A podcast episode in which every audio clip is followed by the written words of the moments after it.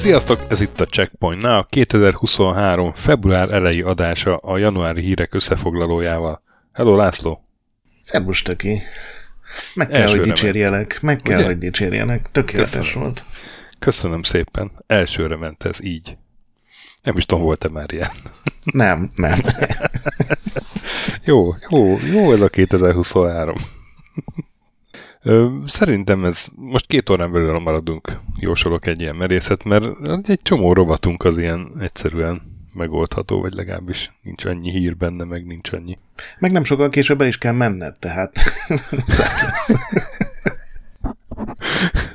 Igen, de tényleg nem ezért. Például kommenteket próbáltam összeszedni, és nem nagyon voltak most ilyen bemondható kommentek. Egy olyan volt, hogy elsütöttem a lore fel szóviccet, és valaki megírta, hogy ezt 2015-ben a legelső checkpoint miniben elsütöttem már. Az a baj, hogy az ilyen, ilyen adatgyűjtő emberek ellen nem sokat tudunk tenni. Nem tudunk mit a... tenni, aki így, tényleg 8 évvel ezelőtti szóviccbe így beledörgöli az orromat. Nekem így múlt hét csütörtökig terjed, és már az is rohadt homályos. Igen. Tegyük hozzá, hogy, a, hogy az online újságíróknak a foglalkozási ártalma az aranyhal memória. Igen. Nem tudtam, hogy így hívják, de lehet, hogy tudtam korábban, csak már ezt Mindegy, most már elfelejtheted még egyszer. A, a hatalomkártyái artwork soha semmi nem fogja kiírtani a fejemből, pedig szerintem legalább 15 éve, hogy ők kezembe voltak utoljára. Képzeld el, hogy valami régi könyvet elhoztam Budapestről, hogy itt, itt el fogom olvasni. Még egyszer. És kinyitottam, és kiesett belőle egy Magic Lap, amit könyvjelzőként használtam. Nem tudom, 20 éve. És ránéztem, és a Vesuvian Doppelganger, nem tudom, tudod-e, megvan-e? Nem, nem megyikeztem. Ránéztem, és mondta, azt mondtam, hogy ezt a festményt Quinto Hoover festette. és tényleg. Igen, úgyhogy ennyit az aranyhal memóriátokról, jó? A fontos dolgok, azok, fontos dolgok azok megvannak, jó? Na de mivel játszottál a hónapban? Mivel játszottam a hónapban? Húzom az időt, amíg megnyitom a kis doksimat.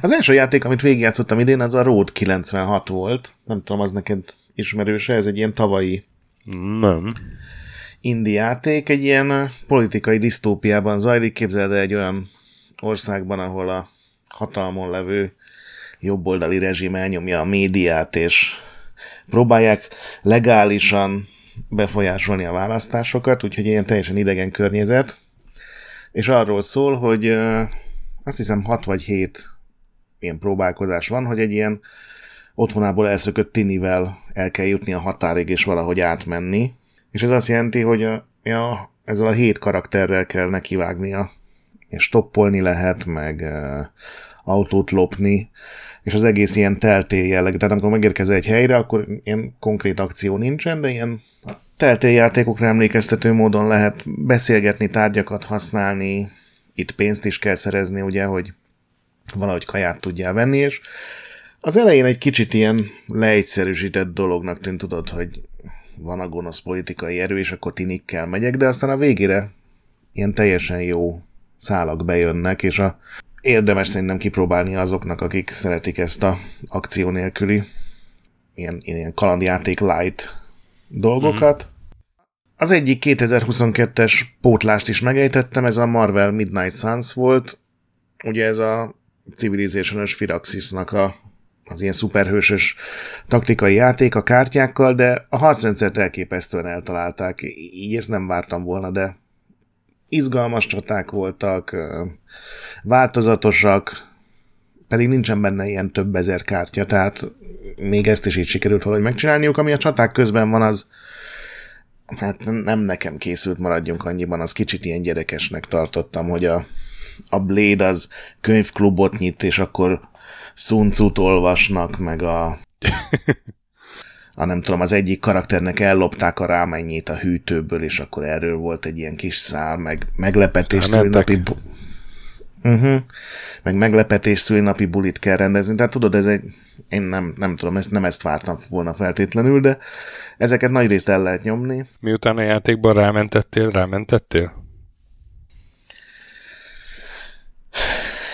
Te mivel játszottál januárban? De nem, még mondjad, folytasd. Majd hogy nem.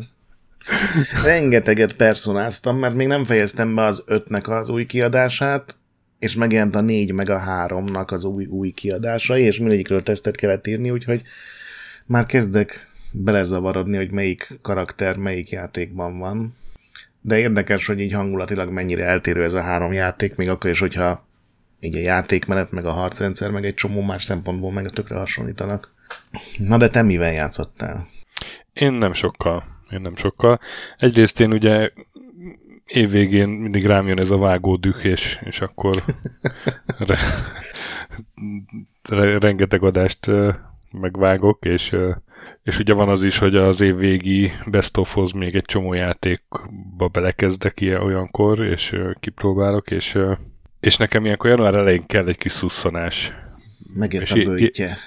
Ilyenkor szokott az lenni, hogy, hogy a checkpointban is van egy nagyobb szünet, most pont ki tudtam hozni, úgyhogy nem volt nagyobb szünet, de a játékokat ilyenkor kicsit félreteszem, már csak azért is, mert ez a Oscar szezon kezdődik, és ilyenkor szoktam megnézni a jelölt filmeket, úgyhogy most is azt csináltam januárban, meg még február elején is, decemberben játékot pótolsz, januárban meg filmet? Aha, így, így, így szokott lenni.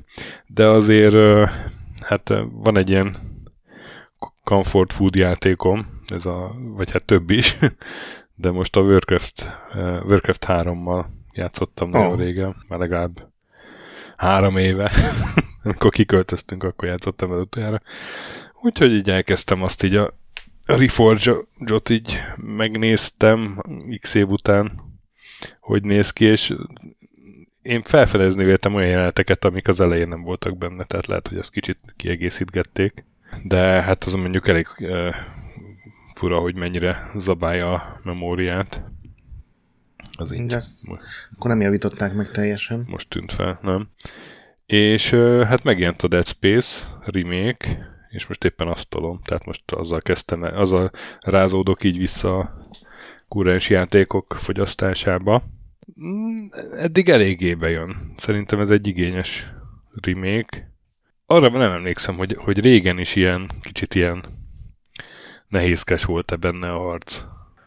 Hát a remake szerintem fantasztikus, de az alatta levő játékon tényleg látszik, hogy ez 15 Igen. éves, és hogy volt két jobb folytatás, mert hogy akció szempontjából legalábbis jobb folytatása. Szóval az a, dobom a stázist, izé, lövöm le a végtagokat, így nem, nem annyira fán, mint, ér, mint emlékeztem. Miközben a story az kurva jó, meg a, meg a setting.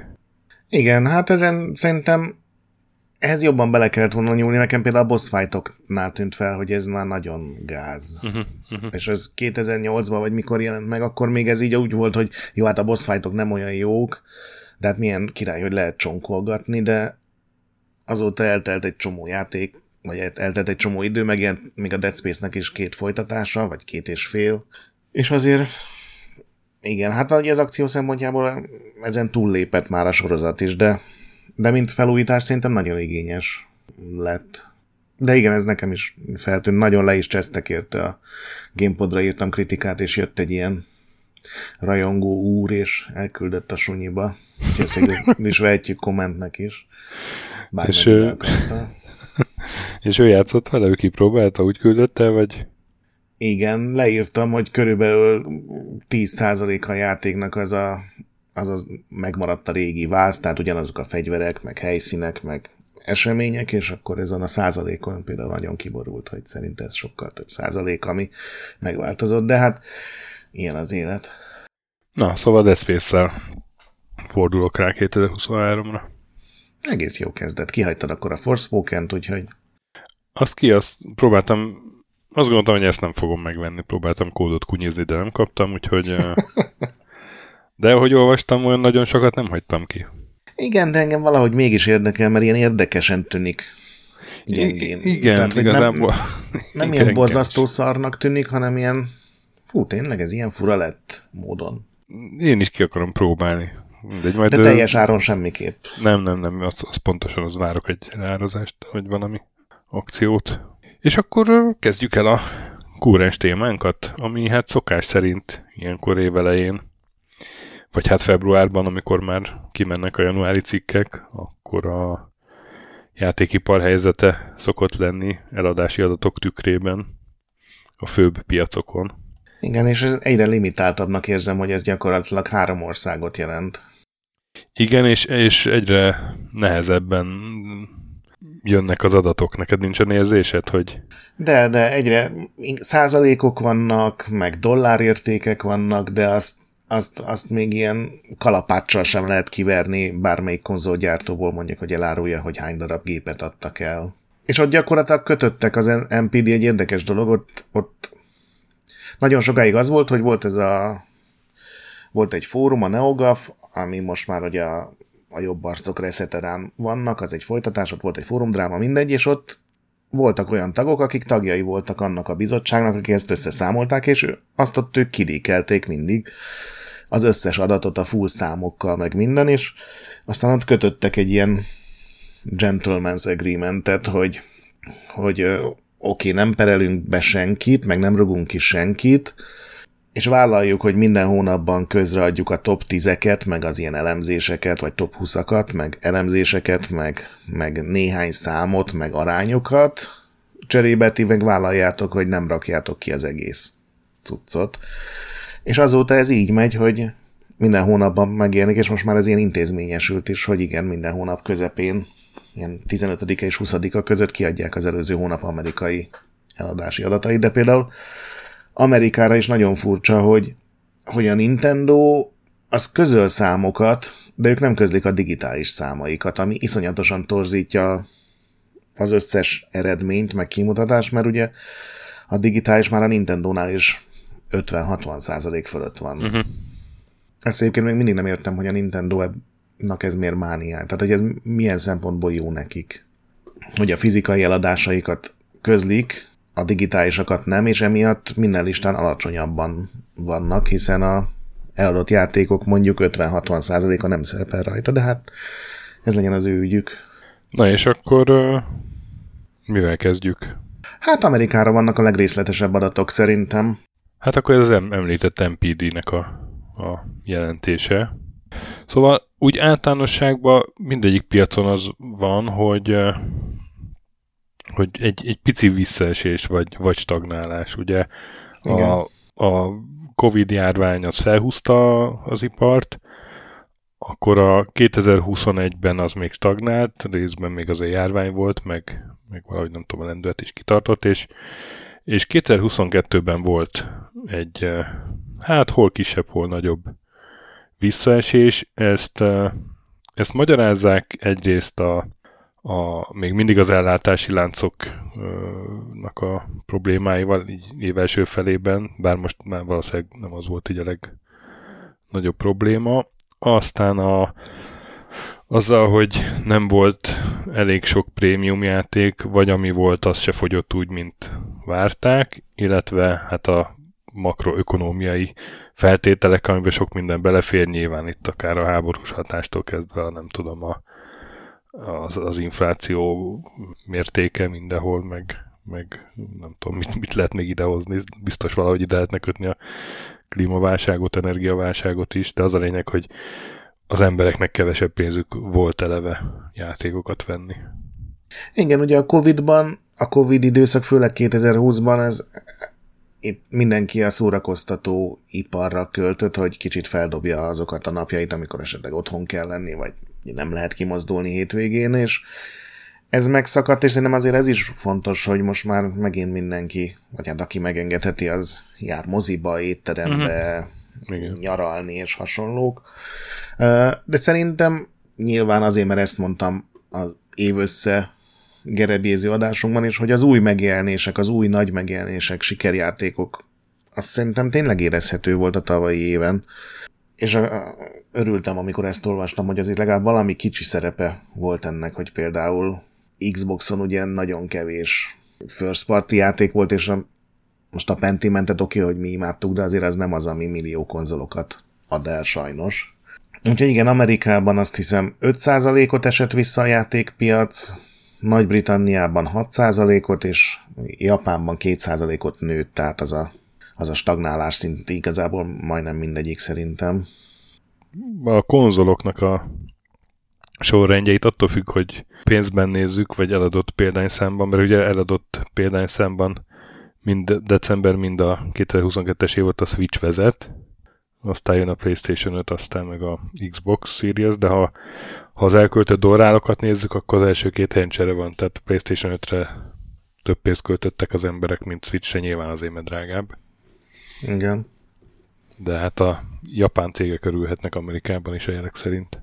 És ugye megvan a 2022 top 20 játékeladás, és ez megint csak igen, igen. Amerika, és ami szerintem ezen egy kicsit torzít az az, hogy a Nintendo játékokból a digitális eladások nem szerepelnek, de a top 10 az Call of Duty, Elden Ring, Madden NFL az első három, God of War, Lego Star Wars, Pokémon a következő három, ez ugye az ősszel megjelent Scarlet Violet uh-huh. új Pokémon, aztán a hetedik helyen FIFA 23, Amerikában is, igen, a Pokémonból a, a januárban megjelent, a Horizon 2 és a baseball játék az az MLB The Show. És igazából szerintem mi a következő tízben a legfurcsább, hogy mennyi régi cím van benne, ugye a Mario Kart, Minecraft. a Minecraft még mindig, a Super Smash Bros. Ultimate már az is szerintem 5 éves, 4 éves, hát inkább csak 4. És az elején egy kicsit meglepődtem, hogy ennyi a régebbi játék, aztán kiderült az angol piacot megnézve, hogy igazából ez még kifejezetten jó arány volt az új játékokra, mert a, ugye a Games industry jött ki egy ilyen részletesebb elemzés a nem Anglia, Nagy-Britannia játékpiacáról, és ott az van, hogy 34,2 millió játékot adtak el 2022-ben, ebbe ugye a mobilos játékok nincsenek benne, és ebből 14 millió volt olyan, tehát jóval kevesebb, mint a fele, ami 2022-es megjelenésű, a maradék, tehát ez a jó 20 millió játék, az, az mind 2021-es vagy régebbi volt, tehát a, uh-huh. a brit piac lehet, hogy nem a, a pénzben kifejezett listán, hanem a darabszámlistán, de a, a régi játékok nagyon mentek. Igen. Én még azon lepődtem meg amerikai piacon, hogy a, a Sonic Frontiers milyen jó szerepelt. Igen. Ez a, a film húzta fel? Azért? Vagy... Hát biztos jót tett neki, bár emlékeim szerint azért nem egyszerre jelentek meg teljesen. Nem, nem, nem. Igazából nem tudom, mert még a rajongóknál sem ilyen egyértelmű öröm volt, csak, csak olyanból a szempontból, hogy hú, végre nem egy szar. Sonic, igen. ami már egy jó eredmény az utóbbi X Sonic játékot nézve, de furcsa, igen. Akkor átmentünk a, mondjuk a britekhez, ha már mondtad? Igen, igen, igen. Igen, hát ott eleve köt egy cikket, a BBC hozta le, hogy, hogy majdnem 90% az digitális volt már. Igen, aztán jobban megnéztem, és abban, abban az összehasonlításban már benne vannak a mobil játékok is. Aha, ja. Ami egyrészt természetes, hiszen az is videójáték, de azért szerintem a, a, a amire mi figyelünk, abban kicsit más a helyzet, hogyha csak a konzoljátékot, meg a PC-s játékot nézzük, és a PC-nek is azért szerintem a 99% a digitális, akkor ott 66%, tehát pont a kétharmad volt digitális. Úgyhogy ahogy a Covid-nak vége lett, a, a digitálisnak a növekedése is ilyen 1%-ra lassult. Hát egyébként meg ugye ez a Game, Game Industry cikk azt írja, hogy a briteknél a, az éves játékeladások 6%-ot estek 2022-ben, a konzoleladások viszont 29%-ot, tehát új gépet azt sokkal kevesebben vettek.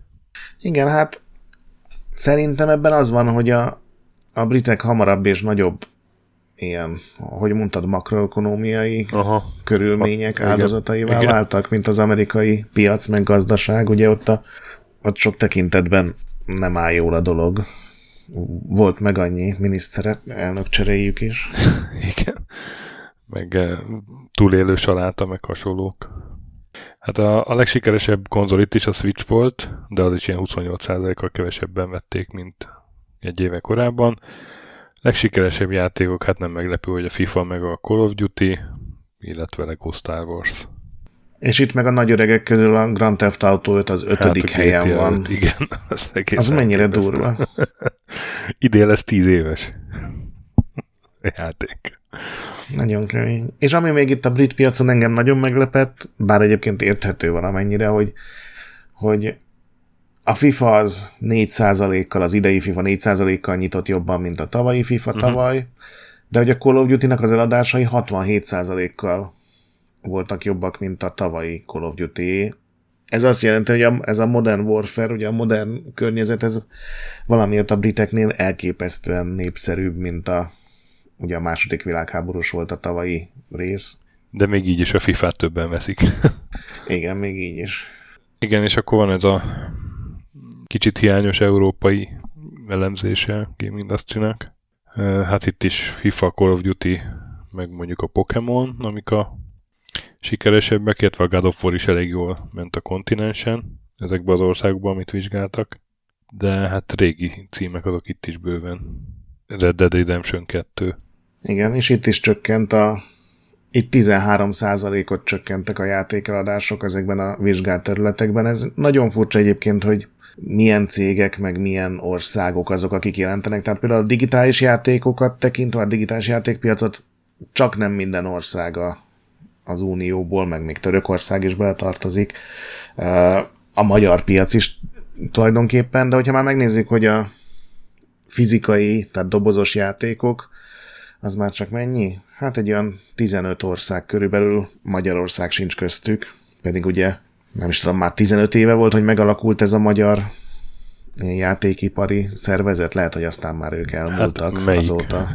5 évente alakul egy. És hogyha a konzol eladásokat nézzük, akkor még kevesebb a, a, az a piac, aki tényleges adatokat jelent. Itt nincsen 10 ország, ami dolgozik, ráadásul köztük van Oroszország, ahol azért szerintem idén a konzolpiac finoman szólva sem pörgött a szankciók miatt, és például ebben nincsen benne Németország, ami egy óriási piac. Lengyelország. Igen.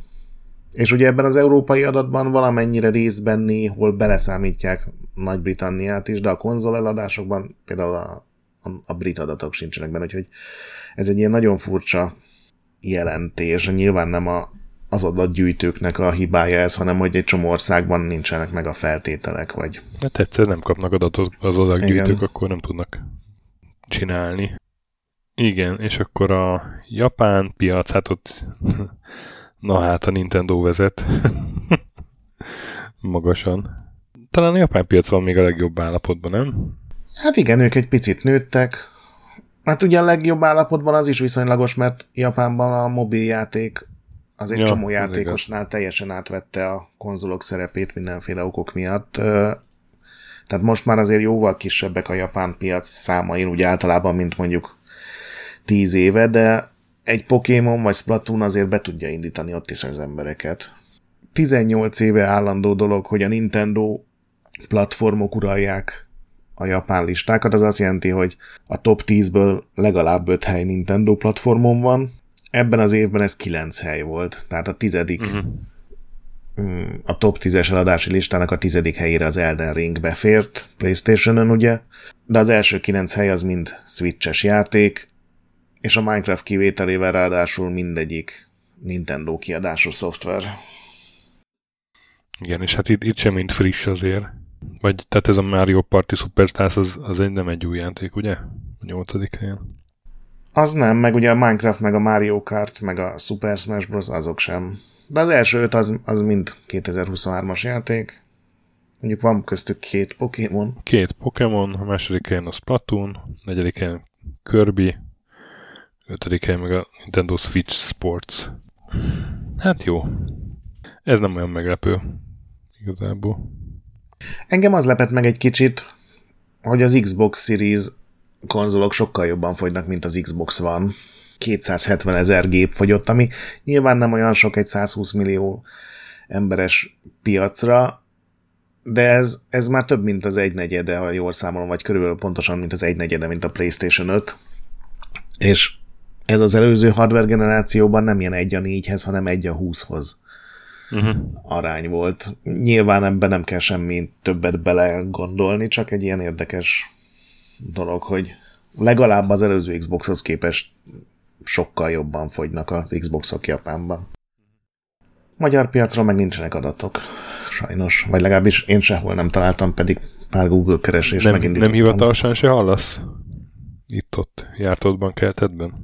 Nem sajnos, mert egy-egy egy-egy bolt hálózattól lehetne talán adatokat szerezni, de ők, ők meg ilyen nem is tudom, mihez hasonlíthatnám, hogy hogy őrzik, meg védik ezeket a titkokat, úgyhogy még hogyha valakinek el is pofáznák, aki egyébként nem én lennék, hanem valószínűleg a sasa, nem tudom, Aha. hogy ő hallott-e bármi, nem lehetne ezeket továbbadni sajnos. És úgy általában, hogy a Switch az, az itthon mm, hogy szerepel? A Switch nagyon jól megy, nekem most vennem kellett egy ismerősnek, és, és, és sokat kellett keresnem, amíg Aha. találtam. Nyilván az alapverziót azt lehet azért a legtöbb boltban a legtöbb napon kapni, de hogyha már valami extrábat akarsz, egy OLED-es gépet, vagy, vagy valami más színű joyconokat, akkor, uh-huh. akkor azért kell kajtatni. De nyilván nálunk én mindenhol azt láttam, hogy a PlayStation 5 a legnépszerűbb. Tehát ez a Switch is azt, azt jelenti, hogy az előző Nintendo konzolok magyar teljesítményéhez képest durva, meg ahhoz a mennyiségekhez képest, amit gondolom azokból kiindulva Magyarországra szállítanak. Hát meg amennyire nintendo ország volt ez az elmúlt 30 évben. Igen. Hát az Elektor kalandor volt az utolsó alkalom, hogy megszólították a Nintendo-s közönséget valami marketingszerűséggel. Na jó. Mm, akkor egy éve korábbi fő téma helyzete ma. Hát egy éve ezelőtt a fő téma képzeld el az volt, hogy a Microsoft megveszi az Activision Blizzardot. Akkor még azt hitték, hogy ez egy tök egyszerű dolog, amiről Igen. nem fogunk hónapról hónapra beszámolni, de hát hömpölyög. Hogy mi a fő téma helyzete, akkori fő téma helyzete ma, hát azt pontosan tudhatjátok, hiszen az előző két checkpointnában elég sokat beszéltünk róla. Most az a legfrissebb fejlemény, hogy a, a Reuters az megírta ilyen belsős forrásokra hivatkozva, hogy az Európa Bizottság is ilyen kifogásolási nyilatkozatot fog tenni, vagyis hogy, hogy az EU is ilyen az, F, az amerikai uh, Federal Trade Commissionhez hasonló akadályokat fog támasztani így a felvásárlás elé, és akkor a Microsoftnak ott is valami engedvényeket kell majd tennie. Ezt az értesülést a bizottság nem kommentálta, a Microsoft meg kiadott egy közlemény, hogy természetesen továbbra is együttműködnek mindenkivel. Igen, meg volt egy ilyen majd később beszélünk róla, hogy a Microsofttól kirúgtak nagyon sok embert, nagyon váratlanul szerintem, meg mindegy, és ezzel kapcsolatban ugye a Phil Spencer, az Xbox szakosztály vezetője ilyen damage control üzemmódba váltott, és hirtelen elkezdett interjúkat adni, és ott többek között erről is megkérdezték, és ő azt mondta, hogy, hogy most sokkal jobban, nyilván lehet, hogy bullshit az egész, mert neki ugye ez a munkája, de hogy most már, hogy megismerte a részleteket, ő most sokkal jobban bízik benne, hogy ez össze fog jönni, mint amikor ezt annó bejelentették, mert akkor még gőzesen volt arra, hogy hogy működnek ezek a trösztellenes bizottságok, meg a különböző országoknál mire kell figyelni, de hogy ő, ő, ő teljesen magabiztos. Nyilván nem mondhat mást, de azért, hogyha nem, ha nagyon másként lenne, akkor valószínűleg azt mondta volna, hogy hát erről nem tudok most nyilatkozni. Nyilván figyelni fogjuk a továbbiakban is a fejleményeket. Igen, néhány következő határidő az, az áprilisban jár le, úgyhogy szerintem most egy-két hónapig jegeljük remélhetőleg a témát. Briteknél is, azt hiszem áprilisig kell dönteni. Úgyhogy akkor febru- vagy januári kúrens hírek. Van itt egy kiváló 34 oldalas PDF doksi, amit most megnyitottam. Ez a Games Developer Conference-en lezajlott ilyen mindenféle kutatások, felmérések alapján egy játékfejlesztés állapota doksi, elég érdekes adatokkal.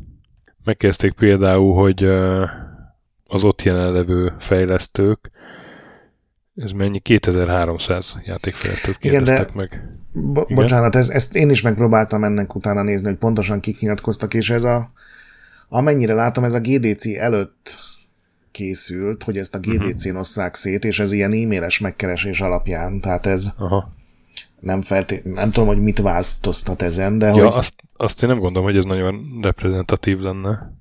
Igen, igen, igen. Nem így a fő, de mondjuk talán az amerikai piacra leginkább, nem? Valószínűleg igen. Ugye a válaszolók 39%-a indie stúdiónál van, 23%-a nagy mega cégnél, és 13% szabadúszó, az összes többi, több mint a negyed, az vagy nem válaszolt, vagy valami specifikus, tehát ez sokkal inkább az indie fejlesztőkről szólnak ezek a statisztikák. Igen, a többségük az uh, ilyen 3 és 15 éve, 3 uh-huh. és 15 év között, uh, tehát az idő. Tehát, hogy a, akkor volt egy ilyen, hogy, hogy mennyi ideje foglalkozik játékfejlesztéssel, a többség ez a 3 és 15 év közötti időszakot jelölte meg, itt három lehetőségre bontva. Tehát akik csak egy-két éve, az, azok viszonylag kevesebben, de akik igazán kevesen, azok az ilyen több mint 25 éve, azok csak ilyen egy-két százalékokat kaptak.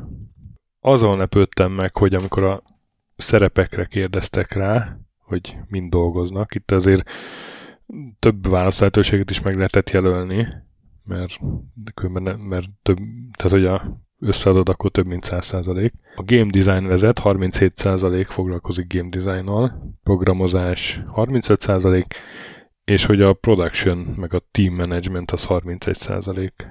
Igen, szerintem itt, itt azt, hogyha lehet erről beszélni, torzítja az adatokat, hogy uh, általában ilyen stúdióvezetőket, meg csapatvezetőket kérdeztek meg. Aha, aha. És ezért van szerintem az igen, ilyen magasan. Igen, igen, ez simán lehet, igen, hogy mert van egy olyan is, hogy mi a, milyen beosztásban vagy az adott projektnél, és a 62% mondta azt, hogy ő a fő fejlesztő, amiben az is benne van, hogy ő irányítja az egészet, meg az is benne van, hogy ez egy egyjátékos projekt. Igen, és akkor ő igen, igen, igen, igen, ez nekem is gyanús volt az a nagy kiugrás. Aztán a többség az PC-re fejleszt, 65%, PlayStation 33, Xbox 30, Android iOS ez majdnem ugyanannyi, 26-27 Azért meglepően alacsony ez is.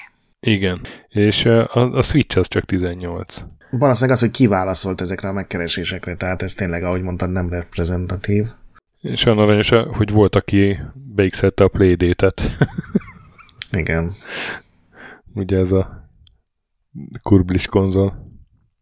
Rákérdeztek arra, hogy az a kérdés, hogy ön szerint melyik cég vagy melyik platforma van a legjobb helyzetben ahhoz, hogy a metaverzum koncepciót elhozza, vagy valósággá váltsa, és 45% az, hogy ez egy baromság, ez az egész metaverzum koncept, ilyen sose lesz, ami megmelengedte a szívemet.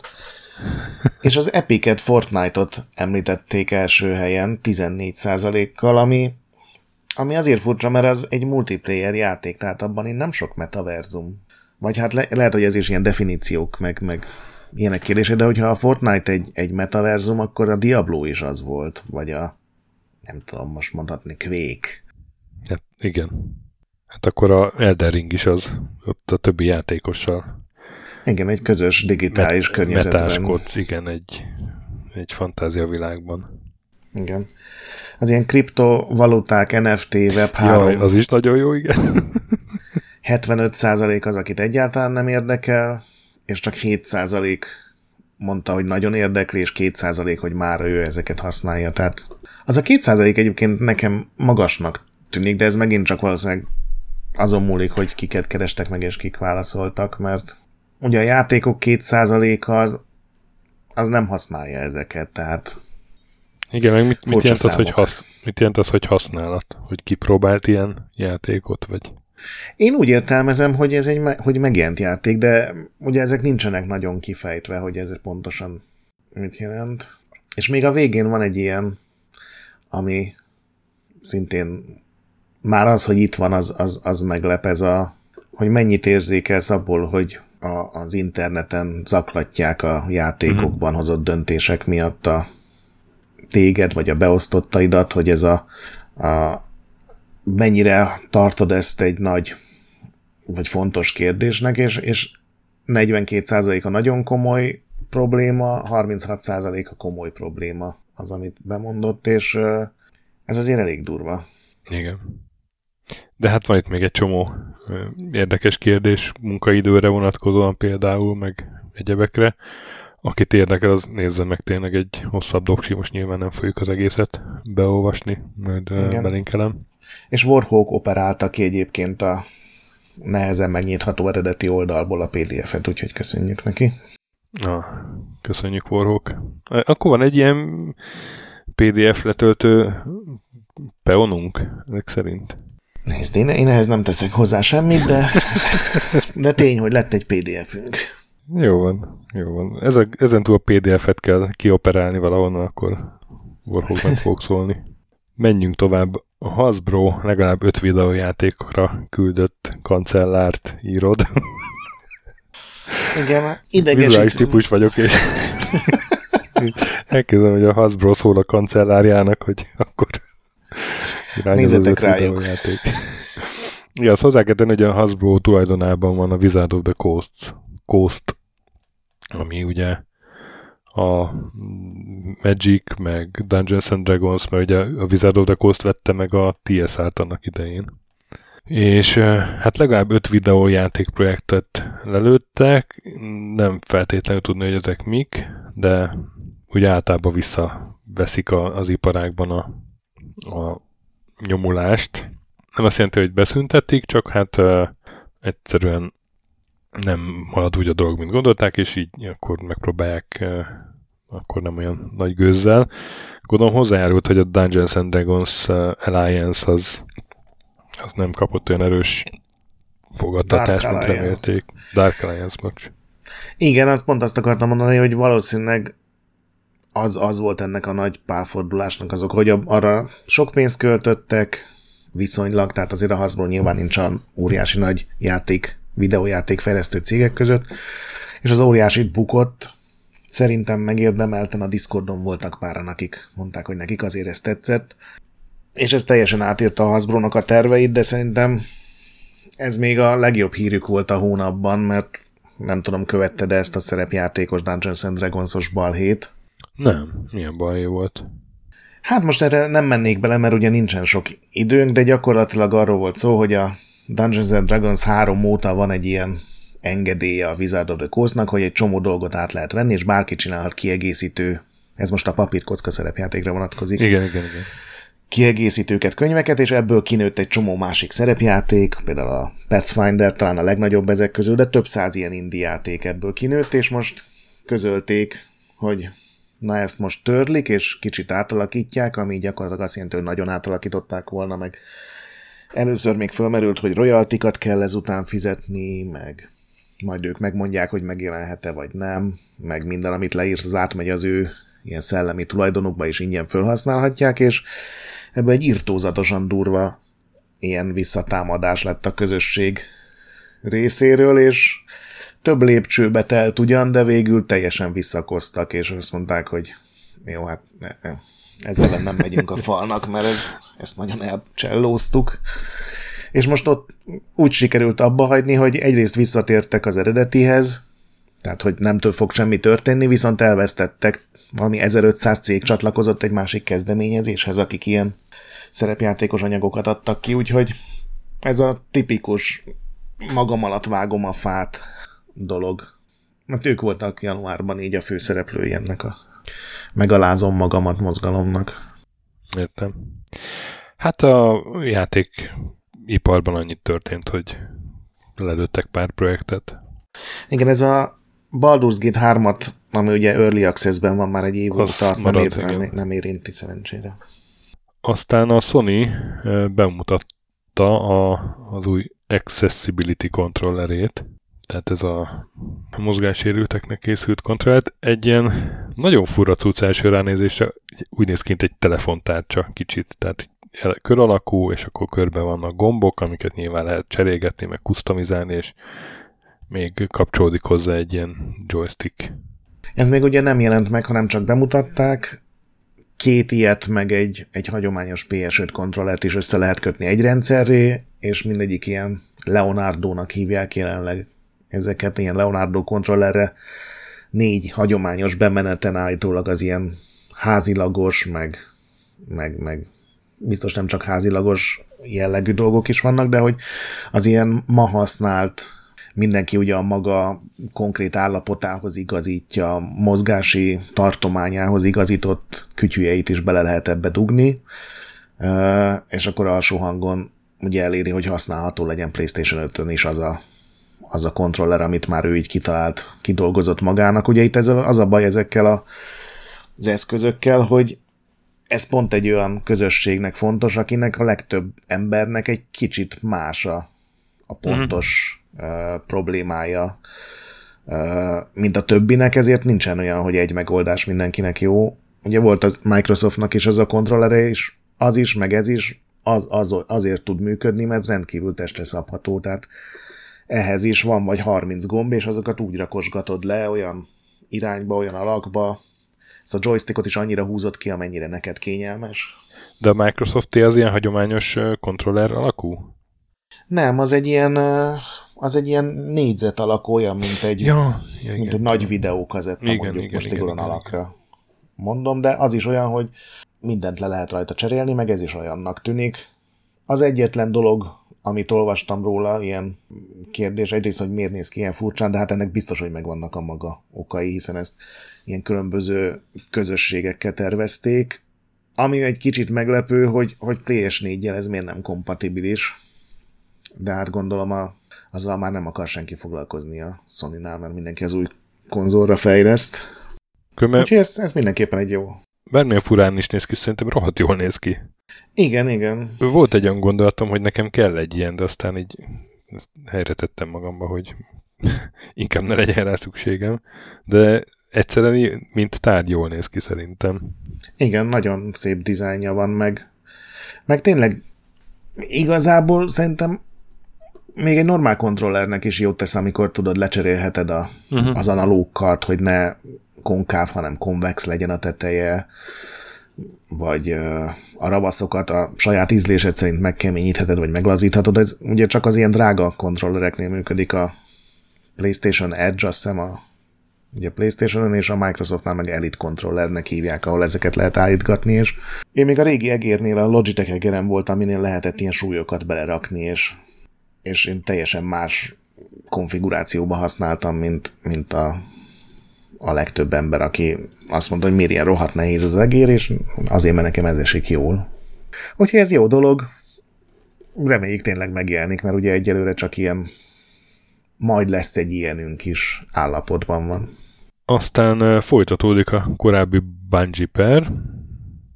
Erről beszéltünk már valamelyik adásban, de most az a fejlemény, hogy 2024-ben fog ez folytatódni.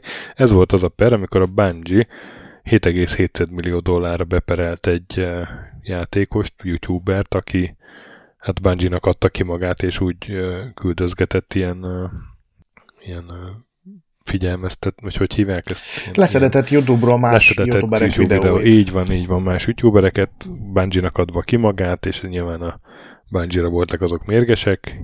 Kinyomozták, hogy egy Nicholas Minor nevű csávó volt az, és hát ki, a Bungie az példát akar statuálni vele, és minden egyes ilyen esetér 150 ezer dollárt követel, ami összesen 7,7 millió körül van. A srác az, vagy hát nem tudom, milyen idős ez a gyerek. Nem tudom, a minorból nekem mindig egy ilyen kis kamasz jut eszembe, de valószínűleg nem erre van szó. De, de hogy ő, ő, ő gyakorlatilag tagadja Nagyon ezt, specifikusan hogy, tagadja a dolgokat. Igen, igen, igen, igen, ez az egészet. És a fejlemény az, hogy az esküdtszék kitárgyalásra ezt, ezt kitűzték 2024 áprilisára. Igen, dübörögnek a jog. Mindent felőrlő kerekei. Igen. Uh, aztán GeForce-nál jön autókba. Uh, ugye volt a CES januárban, ott jelentették ezt be, hogy az az Nvidia az eh, partnerségre lépett a Hyundai-jal, a hát a BYD, ezt hogy kell ejteni? Én Bidnek ejtem, az egy Bid? kínai Bid. Igen. Meg a Polestar nevű vállalatokkal. Azt meg Polestarnak Polestar, igen, persze, persze. Polestar. Jó, még az agyam még abban állapotban volt, hogy Lehetne egy magyar vezetéknél, ez a Polesztár József vagyok. A Polesztár család. Igen. És igen, hogy a GeForce-nál felhő alapú játékszolgáltatás kerül az autókba. Ez lehetővé teszi PC-s játékok streamelését mobil neten keresztül. A járművekre tehát lehet majd Fortnite-ozni, meg vicserezni menet közben, persze csak az utasoknak, mert az első üléseken akkor, vagy első üléseknél akkor lehet ezt elérni, hogyha áll az autó. Menet közben csak a hátsó ülések. Nyilván ez azt jelenti, hogy megfelelő beépített kijelzők is kellenek az autókba. A Hyundai-nak az autóiban már, már most is vannak ilyenek, ilyen támogatott infotainment rendszerek. A BID az majd 2023-ban kezdi ezt bevezetni. A Polestar az, az, Polestárék az a hamarosan megjelenő Polestar 3 járműbe. Uh, remélem valaki milliókat kapott az elnevezésért. Igen, de hát a, ugye a, volt valamelyik adásban egy BMW-s hírünk, hogy, hogy ott már volt ilyen partnerség valakivel, meg a Teslának, meg, a, meg ott meg ugye Steam integráció van valamilyen módon. Igen. Nem tudom, hogy ez a hátsülésen ez teljesen jó ötlet. Ez, figyelj, teljesen jó ötlet. Én utaztam már több órát autópályán, úgyhogy hátsülésen ott volt a két gyerek. Én nekem akkor nagyon hiányzott egy ilyen rendszer az autóban. Aztán a Sega betiltott egy könyvet. Nem lehet ezt ebben mondani. Ugye van ez a Bitmap Books nevű mm, csapat. Kickstarteren meg itt-ott uh, hírt hírnevet szereztek már, aztán meg azért is, mert amit csináltak, az tök jó. Szerintem neked is van tőlük több könyvű. Több Igen, könyv, az eddigiek megvannak. Igen, tehát a, náluk ilyen meg például az Unofficial SNES Visual Compendium, meg Game Boy Box Art, és van ez a Visual Compendium sorozat, az abból kijött már a NES, NES, Amiga, és hát most jött volna ki a Mega Drive, illetve Genesis, ugye, de hát bejelentette a Bitmapbook tulajdonosa, Sam Dyer, hogy, hogy sajnos nem, nem, egyszerűen fel kell adni ezt, hogy, hogy nem tudják megjelentetni, mert, mert a Sega az olyan jogi ö, hadsereget vetett be, amivel ők így kis vállalkozásként nem kockáztatják meg a harcot, inkább, inkább, inkább most bejelentik a vereséget, valahogy így is fogalmazott, hogy ez, ez, ez benne Egyéb, ezek a könyvek, egyébként nem tudom, hogy miért fáj bárkinek. Egyrészt, mert már volt egy Master System. Igen, igen, ráadásul. Igen. Ami ugye szintén szegás, azzal senkinek nem volt baja, és ezek tulajdonképpen ilyen szinte egyetlen leírt szó nélküli ilyen artbookok, ilyen gyönyörűen fotózott hardverek, kiegészítőkről is, meg játékdobozokról is, játékokból a legjobb minőségben kilopott képek így felnagyítva egy gyönyörű nagy pixeles formában, szóval ilyen igényes könyvek, nincsen bennük semmiféle vélemény, vagy, vagy, vagy... Igen, nincs ez, hogy a régi pereket így felmelegítenék, hogy... Igen, nem írnak külön a játékokról, hogy hú, hát ez egy szarjáték volt, úgyhogy nehezen érthető, hogy ez most így miért fáj. Tiszt, tisztán reklámértéke is van szerintem, simán.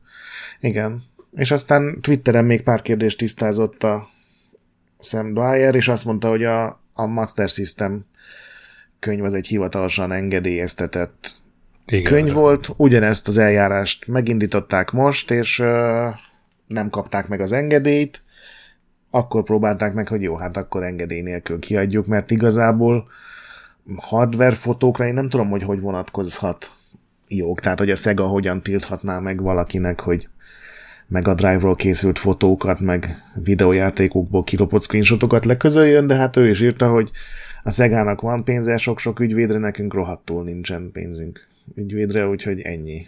Az eset, amikor a Sega szarabb arc, mint a Nintendo, mert a Nintendo-nál is volt egy ilyen a korábbi könyveknél, de hát ők megelégedtek azzal, hogy mint említettem az előbb a címbe bekerült az, hogy unofficial. Igen, náluk ez, ez elég szokott lenni. Ők, ők YouTube-on szararcok általában, yeah. tehát ők nagyon sok videót, főleg ilyen zenéknek a videóit szeretik le, de hát, ja, Érthetetlen Jut néhány eszem... ilyen döntés. Jut eszembe szararcok. Kalisztó protokoll stáblistáját te olvastad, de jutottál végéig? Én hamarabb hagytam, mert nekem hamarabb nem tetszett. Én se, én se olvastam, de mondjuk ha olvastam volna, valószínűleg akkor se tűnt volna fel, hogy hát nem került bele minden fejlesztő, aki dolgozott a játékon. Nagyjából két tucat do- munkatársnak a nevét lehagyta a, a hogy hívják ezt a cég? Striking Distance uh, Studios, amit ugye a Glenn, hogy hívják, Schofield alapított, a, a, aki a Dead Space-szel szerzett nevet. És hát megjelent a játék, ugye beszéltünk már róla, hogy nem feltétlenül váltotta be a hozzáfűzött reményeinket, de hát ez külön még egy ilyen ellenszemes dolog, hogy, hogy a, nem raktak rá mindenkit, aki dolgozott rajta, pedig hát azt lehet tudni, hogy a végén rohadt nagy hajtás volt, és voltak akik ilyen 12-15 óráztak. Hát ugye azok nincsenek rajta, akik már nem dolgoztak a cégnél akkor, amikor megjelent a játék. Ez egy ilyen nagyon régi, sunyi büntetés jellegű dolog, tehát ez is egy ilyen fegyelmező eszköz, hogy ugye, hogyha nem vagy benne a stáblistában, akkor később arra nagyon nehéz hivatkozni, hogy egyébként én másfél évet igen, dolgoztam azon igen. a játékon, ráadásul lead pozícióban, mert hogyha ez bárki ellenőrizni, akkor, akkor az jön ki, hogy hazudtál, és ez, ez nagyon sok utána járást igényel aztán bebizonyítani. Én nem hazudtam, csak, csak leszettek. Erről is beszélgettünk a Discordon, volt, aki szerint ez semmi gond nincsen, aztán kiderült, hogy csak egy ilyen félreértés, hogy ő felhasználói programoknál dolgozik programozóként, és ott tényleg nem szokták ezt meg, de valószínűleg a filmes világból jön az, hogy az ilyen szórakoztatóipari termékeknél, tehát a, a tévésorozatoknál is ma már, meg a videójátékoknál is ez, ez beszokás rakni. A filmes világban ennek elég komoly. Hát ott egy valami szakszervezeti szabályok azért van. Vagy igen, ott, ott, szakszervezet, ott sem törvény írja elő, hanem pontosan igen, ilyen szakszervezeti szabályok, és ott van egy ilyen szolidaritás, hogyha mit tudom én, a lehagysz egy operatőrt, akkor a nem tudom, a bevilágosítók is idegesek lesznek rád. És utána néztem a játékvilágban, ennek az ESA nevű szervezetnek van egy ajánlása, de annak gyakorlatilag semmiféle tényleges elrettentő ereje, vagy, vagy, vagy jogi ereje nincsen, hanem tényleg csak egy ajánlás, hogy figyelj, hogyha nem akarsz szararc lenni, akkor így kéne csinálni a dolgot, és abban többek között az is benne van, hogy mindenkit felsorolni az eredeti pozíciójában. Úgy, és ott még például azt is írják, hogy nem célszerű ABC sorrendben mindenféle megkülönböztetés nélkül leírni, hogy ki kicsoda, mert az is nehézséget okozhat ilyen álláskereséseknél, meg ilyesminél, hogyha oda kerül a sor és ellenőrzik a munkádat, mert az gyakorlatilag egy ellenőrizhetetlen dolog, hogy te most uh, tényleg az IT oldalt vezetted, vagy csak egy idézőjelben a csakot, egy, egy gyakornok voltál, vagy, vagy tehát ez egy ilyen furcsa kérdés, és ez nem egy jogi probléma, csak általában az ilyen, azok a cégek, akik ilyesmi dolgokkal élnek, azok más tekintetben is hajlamosak nem feltétlenül pozitívan viselkedni. És itt, uh, itt az is kiderült, hogy, hogy uh, volt, aki viszont bekerült, tehát nem tudni, hogy mi alapján. Meg volt, aki, volt, aki úgy került be, hogy, hogy ahogy mondod, hogy így még, még ő is dolgozott rajta, tehát nem írták ki, hogy Aha. milyen minőségben. Ez is milyen furcsa.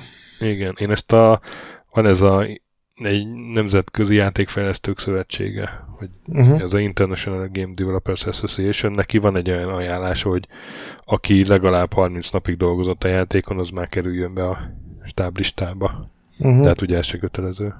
Nem, hát ugye nincsen erő, ami ezt betartatná ezeket az ajánlásokat a játékvilágban. A legdurvább ilyen példa, az is Discordon merült fel egy ilyen japán cégnek az amerikai stúdiójánál volt, ahol később, amikor a valakit kirúgtak, valami csúnyább összeveszés miatt, akkor a játékot megpecselték és utólag szedték ki belőle, ami aztán tényleg a kis stílusségnek a, a csúcsa. Tehát, hogy utólag, hogy úgy jelenik meg a játék, hogy benne vagy, és aztán összeveszel a nem tudom, a tulajjal, és kiszednek belőle. Aztán Ubisoft. nincs, nincs jó helyzetben a Ubisoft. Ugye a 2022 az nem az ő évük volt, nem sok nagy játékot adtak, és azok se feltétlenül mentek úgy, ahogy szerették volna. Ugye volt egy Rainbow Six Extraction év elején, aztán a Rocksmith Plus az, az valószínűleg egy, egy rétegjátéknak lehet kezelni. Volt a szokásos Jazz Dance, meg a Mario Rabbids Spark of Hope, de állítólag ez az utolsó kettő, ez a vártnál rosszabbul teljesített, pedig ezektől vártak többet. Így kijött a Ubisoft legutóbbi pénzügyi jelentése, és abból derülnek ki ilyenek, meg az is kiderült, hogy, hogy leállítottak több projektet, egyet meg elcsúsztattak. És szerinted melyiket csúsztatták el, bár úgy is tudod? Biztos, hogy nem az Skull bones ami a legutóbbi adásunkban mondtuk, hogy most már márciusban tudti megjelenni. Na, hát jövőre fog megjelenni. Jó esetben? Igen, hát... Ja. De nem kancelálták, és az, a, azt is tisztába tették, hogy a Beyond Good and Evil 2 se kapott kancelt. Szóval még annak is folyik a fejlesztése. Ugye nem mondták meg ők sem, hogy mik, miket töröltek. Nem lehet tudni, hogy ezek nagy projektek, vagy kicsik, nem lehet tudni, hogy már évek óta mentek, vagy gyakorlatilag éppen, hogy zöld utat kapott, tehát sajnos semmilyen részletünk nincsen. Pár Ubisoft alkalmazottat később megkérdeztek mindenféle oldalak ilyen név nélkül nyilatkozva, és Érdekes dolgokat mondtak. Például az, hogy, hogy volt, volt egy, egy, egyszerre valami, nem tudom, négy-öt féle Battle Royale játék fejlesztése. Igen, hogy hat, hat Battle Royale hat, játék fejlesztése folyt egyszerre egy valamikor a múltban egyetlen azonos pillanatban a Ubisoftnál, hát onnan például biztos, hogy lehet törölni, mert azok a Ubisoftnak eddig nem nagyon jöttek be. Mind, mindig ilyen kicsit késve követik a trendeket, nem? Tehát hát mert, igen. Mert, hol, mert sehol nincs a Battle Royale. Hát azért ezt nem hiszem, hogy sehol jó, nincsen, jó, de persze. hogy nehéz utólag ebbe be. De hogy ez a PUBG is őrület, az, az bőven alább hagyott. Hát én nem hiszem, hogy a Fortnite az alább hagyott volna. Csak utólag pont az a baj, hogy az a négy-öt játék, ami van, ugye a Warzone, a PUBG, a Fortnite, az a Apex, igen, hogy ebbe hogy csatlakozol? Tehát a Battlefieldnek sem sikerült meg. Nagyon keveseknek, és aztán kiadták a Ubisoftnak a következő két évre a megjelenési naptárját, és az ilyen Assassin's Creed hegyek, meg a Skull and Bones, és van még két játék a, a Massive-tól, az egyik ugye az Avatar, a másik meg egy Star Wars játék, és elvileg az Avatar az megjelenik jövő márciusig, ugye akkor van vége az üzleti, negyed, az üzleti éveknek. Hát meg a, a Mirage is megjelenik még idén, nem? Az Assassin's Creed. Igen, igen, igen. Hát az Assassin's Creed-ekben bíznak. Igen, igen, lehet, hogy akkor ez egy jobb év lesz. De aztán ugye, tehát ez volt év elején, ez a hír, január elején, és akkor január közepén még, még bekerült a hírekbe a Ubisoft, miután a Ugye ezt a jelentést így kommentálta ilyen belső levélben a Yves Gilmo.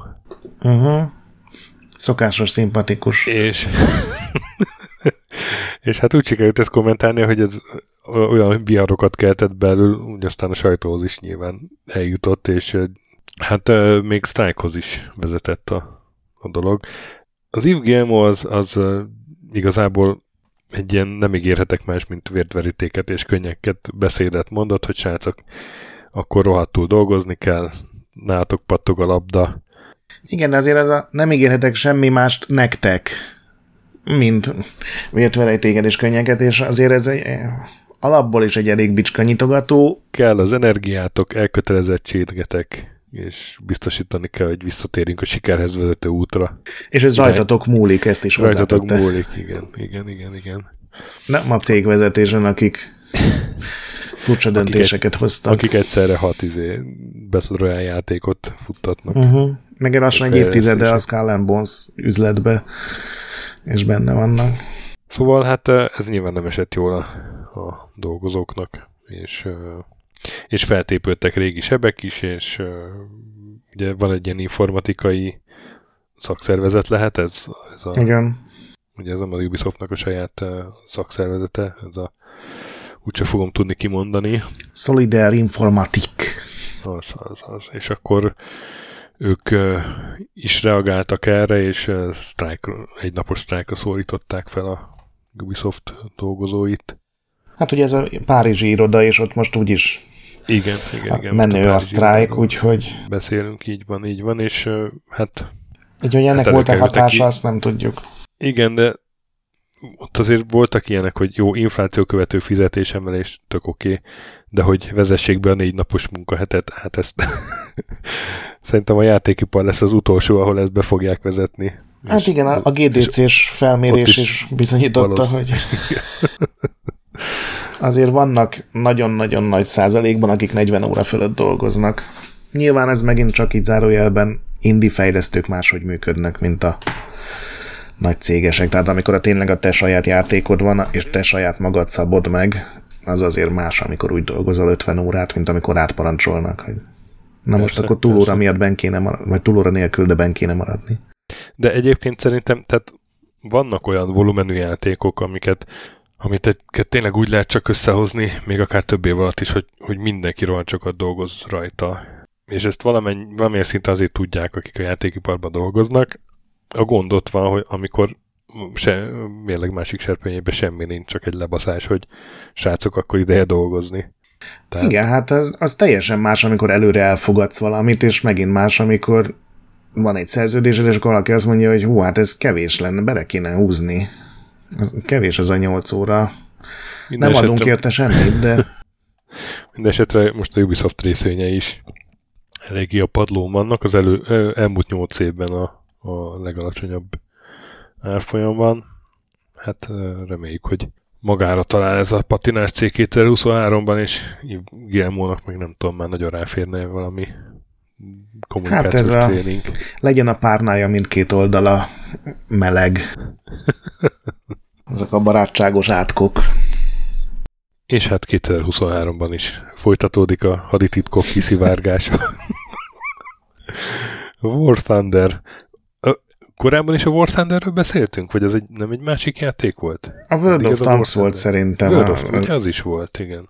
De most a War Thunder, amint ugye a Gungeon Entertainment fejleszt, a War Thunder egyébként egy magyar székhelyű cég, egyszer majd ennek jobban utána nézünk, hogy, hogy csak magyar a központja, majd helyileg itt van, vagy, vagy hogy tényleg magyar alapítású. Én azért a játékoknak a, az én vezető pozícióban ilyen szlávos hangzású neveket látok. Hát a Wikin, a World Thunder oldal bejegyzésénél már külön ilyen kis alfejezet, hogy hány leak volt eddig.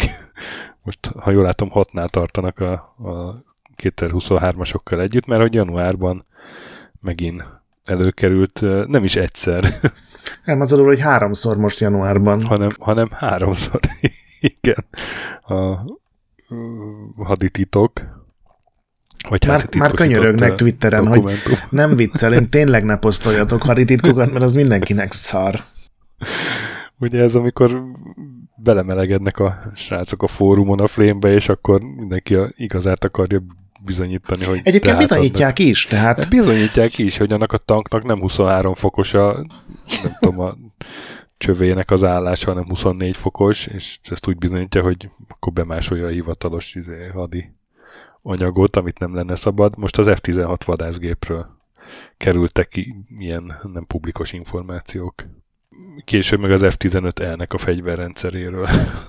Igen, meg volt, aki az orosz Sukhoi Su-57-es vadászgépnél akart valamit bizonyítani, hogy a, annak a lopakodó képességei nem olyanok, mint a játékban, és tessék itt van az eredeti orosz tervrajz, és aztán egy MiG-29-es fegyverzettel kapcsolatos, meg radar képességekkel kapcsolatos dolog, tehát itt ilyen komoly elszánt urak vitatkoznak, és tényleg annyira föl húzzák őket a trollok, hogy hogy már külön ilyen uh, hadititok ellenőrző brigádot kell lassan a War Thunder fórumokhoz rakni, mert tényleg ez háromszor megtörtént most januárban, meg azt hiszem egyszer decemberben is. Ez a négy, amit mondtunk, ez így. Hát, új kihívások a 21. században a community managereknek. És hát kihívások a hackerek is, és két, két ilyen hírünk is van most, az egyik a Riothoz, illetve League of Legendshez kapcsolódik,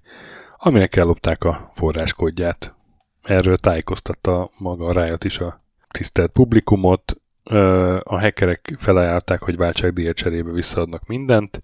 A Riot az úgy döntött, hogy terroristákkal nem tárgyalunk, és megerősítette egy tweetben, hogy ellopták a forráskódot, de felhasználói adatokat nem, úgyhogy, úgyhogy mindenki megnyugodhat, csak hát ugye mondjuk a forráskódba bekerültek azért olyan nem megvalósított, vagy a jövőben tervezett funkciók, bármik, amik, amik külön, érzékeny pont, hát ezeket majd valahogy kezelni fogják. Igen, van ugye nekik egy ilyen saját kódellenes platformjuk, ami minden játékukban benne van, azt nyilatkozták azzal kapcsolatban, hogy azt is ellopták, de csak egy régi verziót, tehát nem az aktuálisat, úgyhogy szerencsére az valószínűleg ennek következtében nem fog sérülni, vagy, vagy legalábbis nem olyan könnyen, mint hogyha a legújabb verziót lopták volna. A másik érintett pedig a Valve, ott is uh, kiszivárgott, hát ott, itt, ott inkább úgy értettem, hogy valami korábbi Valve dolgozó, vagy csomó mindent elmentett, és és ő kirakta aztán. Hát nem lehet tudni, hogy kicsoda, de igen, egy 61 gigabájtos fájt valaki kirakott Discordra, hogy tessék. Igen, és hát benne rengeteg anyag a Team Fortress 2-ről, Half-Life 2-ről, de még főleg a Team Fortress 2-ről, a Cséről. Igen, ilyen tervezett pályák, amik sosem valósultak meg, karakterek, karaktermodellek, tehát ilyen a, a, gyakorlatilag a teljes Úgy, fejlesztési. Igen, igen, úgyhogy nagyon-nagyon boldog a Team Fortress kommuna, egyébként azt láttam. Viszont nekem viccet, tetszett az, amit a, az Eurogamer írt ezzel kapcsolatban, hogy, hogy jó, aki ebbe bele akar nézni óvatosan, mert már ilyen kamu izék is vannak, kamu szivárgások, és trollok már így a, a Half-Life 3-ról szóló ilyen úgymond hivatalos anyagokat is beraktak, amik nem, nem igaziak. Mondjuk az egy elég szomorú létezés, amikor kilikelődött adatokba te, te kamu adatokat generálsz. Igen, igen. Azzal, ez, hogy... ez az örömforrásod. Ja. Igen, ennél azért lehetne produktívabban is alkotni Half-Life artwork Na de hát mindegy. És átalakul a 343 Studios, vagy Entertainment. Igen, ezt lehet, hogy már a céges hírekhez kellett volna. Akkor mondd is el, meg a céges híreket is. Tehát az egész úgy kezdődött, hogy megindult még decemberben, de januárban gyorsult föl nagyon az ilyen amerikai óriás tech cégeknél egy ilyen nagyon dura leépítési hullám. Ennek az előzménye az volt, hogy a Covid évek alatt, ahol ugye be kellett vezetni az Open Office, meg sokkal nagyobb kereslet lett a Microsoftnál, például ugye nyilván a Zoomra, meg kicsit talán az Xboxra is, rengeteg új alkalmazottat vettek föl, tehát a Microsoft is valami 50 ezerrel növelte a globális alkalmazottainak a számát, és a, a Meta Facebook, meg az Alphabet Google, meg még egy csomó talán nem ekkora cég, utána a Microsoft is bejelentett, hogy tízezer embert kirúgnak, mert az legutóbbi negyedéves adatok egy nagyon kis visszaesést mutatott a, a előző év hasonló negyedévéhez képest. Ez kicsit visszás, mert a legutóbbi teljes 12 hónapos profitjuk az megint rekord volt. És ugye előjöttek azok a fotók is, hogy azt hiszem Sting énekelt a, az ilyen C-szintű vezetőknek egy ilyen privát decemberi karácsonyi bulin, tehát azért nem arról van szó, hogy a Microsoft elszegényedett, hanem hogy amikor spórolni kell, akkor az új alkalmazottakat rúgják ki, és ugye nagyon sok embert kirúgtak a Betesdától, a 343-tól, és néhány embert kirúgtak más játékstúdióktól, és főleg úgy, hogy összevonjanak dolgokat, tehát például egy pénzügyet, vagy a jogi osztályokat, ami végül is azt mondhatod, hogy valahol érthető is, de kirúgtak rengeteg játékfejlesztőt is, és a legsúlyosabban a 343, ami ugye a Halo, Elite Halo csapat volt, és ők csinálták a Halo Infinite-et, aztán azóta nagyon keveset látni abból, amit csináltak, és egy csomó kérdés fölmerült, hogy mi lesz ezzel a drága stúdióval, mi tele van ilyen uh, veterán fejlesztőkkel, Ebben ugye benne van az is, hogy azért a Halo Infinite nem váltotta be a hozzáfűzött reményeket, szerintem sem eladás, sem minőség tekintetében, mm. és azóta nagyon, ugye arról volt szó, hogy ezt majd úgy, úgy kezelik, mint egy, egy Fortnite-ot, vagy Rainbow Six Siege-et, hogy, hogy jönnek havonta, két havonta, három havonta az extrák, és ezt semmit nem sikerült tartani. Még mindig nem jött ki azt hiszem a végleges kóp mód, nem jönnek a multiplayer pályák, úgyhogy nagyon furcsa, ami ott zajlik. Az alkalmazottak azt mondják, hogy a teljes félremenedzselés van a Microsoft részéről, meg a, akár a stúdióvezetés részéről is, bár ezt kevesebben mondták, és felmerült az is, hogy megszűnik a 343, felmerült az is, hogy úgy alakul át, hogy tulajdonképpen egy ilyen Halo kezelő, de nem fejleszt, konkrét fejlesztés nem végző stúdi, pici stúdióvá alakulnak, és aztán megjött a szokás szerint a Jason Schreier-től egy Bloomberg cikk keretében, hogy mi lett a, az a döntés, amit most véglegesnek tekinthető. Közel száz embert kirúgtak ugyan, de ettől még megmarad a játékfejlesztői része ennek a 343-nak. Egy fontos döntés, hogy azonnal motort cserélnek, és ők is átállnak Unreal 5-re. Egy másik fontos dolog, hogy az Infinite-nek nem lesznek story DLC, DLC. folytatásai. Lehet, hogy lesznek majd később Halo játékok, de egyelőre kizárólag multiplayerben gondolkodnak, és hogy van ez a Project Tatanka, már régóta rebesgetik, meg kijöttek ilyen forráskódok, van erre való utalások. Ez egy Halo környezetű Battle Royale lett volna, amit a 343 meg a Certain Affinity fejlesztett, és ez továbbra is készül, de ez is Unreal Engine-re vált. Úgyhogy hát ez nem hiszem, hogy jó hír annak, aki a, szereti a Halo kampányokat, meg a Halo játékokban nem feltétlenül a multiért rajong elsősorban, de hát eddig is sokat kellett eltűrnünk. És még mindig sehol nem vagyunk az F-Zero rajongók szenvedéséhez képest. Akkor mondd a, a többi. is dar- darád le. Jó, tehát uh, ugye beszéltünk decemberben, hogy nem volt egyetlen egy felvásárlás sem, még az Embracer is megállt. Szerencsére 2023 nem így indul. Január másodikán bejelentették, hogy az Embracer által tulajdonolt Saber Interactive által tulajdonolt Slipgate Ironworks felvásárolt egy Dán pici fejlesztő stúdiót, a Core Decay nevű, hát eddig azt mondtuk rá, hogy indie játék, most már nem ezt mondjuk rá, ezen dolgoztak, egyelőre nem tudni, hogy mi lesz az ő új dolguk. És a Gearbox, ami ugye egy ilyen saját külön oszlopa az embracer belül ők pedig egy ilyen 3D-s szkennelős, meg ilyen, ilyen 3D-s, tudod, hogy lefényképezel tárgyakat, és abból elkészít uh-huh. automatikusan egy 3D-s modellt, amit lehet játékokban használni, meg filmekben. Ők pedig egy ilyen céget vettek meg, elsősorban ilyen filmes munkára. Ugye a Borderlands film az Magyarországon leforgatták, ennek már szerintem másfél éve, és még mindig egy trailer nem jött belőle, hogy ezt bemutatják egyáltalán, vagy mikor mutatják be. Aztán a következő hír alig pár nappal korábban jött, mint a Microsoftos leépítés, úgyhogy még az is lehet, hogy valamilyen szinten ezek így összefüggnek. A Forza Horizon 5-nek a vezető fejlesztői, ugye ez a Playground Games csinálta azt a játékot, tehát a Creative Director, a a lead producer, a technikai director és az art director is, tehát tényleg a, ja meg a, az audio részét felelős director is leléptek, és alapítottak Maverick Games néven egy új stúdiót, és már szereztek befektetéseket és dolgoznak konzolokra meg PC-re egy új open world játékon, ami ugye bármit is jelenthet.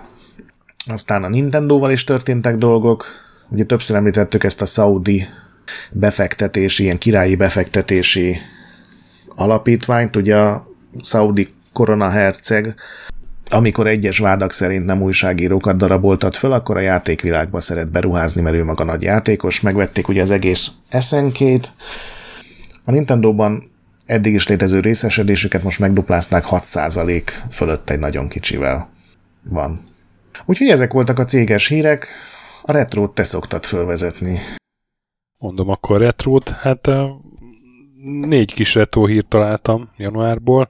Kezdem a magyar vonatkozású bomba hírrel, of War plusz négyre. Az elkövető az a TCFS, aki vendégünk volt a plusz négyes adásban. Ő ugye az elmúlt időszakban valahogy még különösen aktív lett a szokás, és is aktívabb. Ugye tavaly számoltunk be arról, hogy fú, mit is csinált Impossible Mission-t? Talán. Több, többször is beszámoltunk róla, az volt az utolsó. Igen, igen, igen. igen. Hát most Wizard of War csinált, az a vicces, hogy 1990-ben ő már portolta a Wizard of War-t, plusz négyre, de akkor így körülbelül portolta. Ne, nem volt hű igazából egyik verzió se, hanem így plusz négyre megcsinálta. A mostani verzió az, az full C64 verzió hű, tehát annak a pályái, grafikája, Plusz belekerült még egy Murphy művész nevű embernek az intrója, meg Unreal művész nevű embernek a grafikája is, ilyen címképernyőnek. Tavaly a TCFS Bruce Lee Anniversary Edition csinált Impossible mission és Raid Over Moscow. Az Raid Over Moscow, igen, igen, igen. Hát most elég erősen nyitotta az éves ezzel a igen. plusz négyes uh, WoW-val. Egyébként ez a Wizard of ez pont tökéletesen alkalmas ahhoz, hogy átérjük ilyen gépekre, mert meg nem mondanád, hogy ez plusz négyen fut. Igen. Talán a hangok mások nyilván egy kicsit, de... Abszolút, ahogy mondod. A hangok, igen, a hangok egy kicsit. Aztán hát van még három mm, kevésbé jelent kettős retro ír, mindegyiket azért raktam be, hogy be tudjam rakni az adás mellé, és tessék esetleg megnézni a videót, aki érdekel. Az egyik az, hogy egy Gasega 68K nevű ember csinálja a Star Fox-ot meg a Drive-ra. A Star Fox az ugye a SNES-nek volt egy ilyen csúcsjáték, a, a SNES-nek valami chipjét kihasználva csodálatos 3D grafikát villantott, és most uh, a Mega Drive-os verzióból kikerült egy részlet, illetve kirakta a fejlesztő. Hát nem tudom, nézted, de egészen lenyűgöző. Főleg, hogy ebben ugye nincsen chip, ott ugye a kártyákra kellett szerelni ezeket a plusz tudást adó uh, extra hardvereket. Hát ne, nyilván nem fut 60 frame de ugyanazt a poligonos játékmenetet hozzá. Aztán It Return to the Desert. Oh érdekes módon pont uh, tavaly csináltunk mi itt a They Come from the Desert, vagy It Came from the Desert, ugye az volt Igen. a Cinnamon a 89-es uh, játéka. Február 15-én jön PC-re egy ilyen modernizált remake, felújítás. A fejlesztő szerint, aki bizonyos Tim Rachor, úgy néz ki a játék, mint a 90-es évek játékai, de új Game Design Principles került bele. Hát uh, én megnéztem a Steam-en, ami fenn van bele, nekem kicsit fura a grafika, olyan, mintha egyszerre akarna retrós lenni, meg ilyen rossz értelemben retrós, de tudod, ezek a ilyen plastikus renderelések. É, de nagyobb probléma, hogy maradtak a szarmini játékok, hiszen amelyik ugye nem is lenne játék. Igen. De hát akit esetleg érdekel ez a franchise, az, az nézzen rá, hogy lesz egy ilyen modernebb változata. Talán irányítás jobb lesz, az már egyébként önmagában egy pozitívum.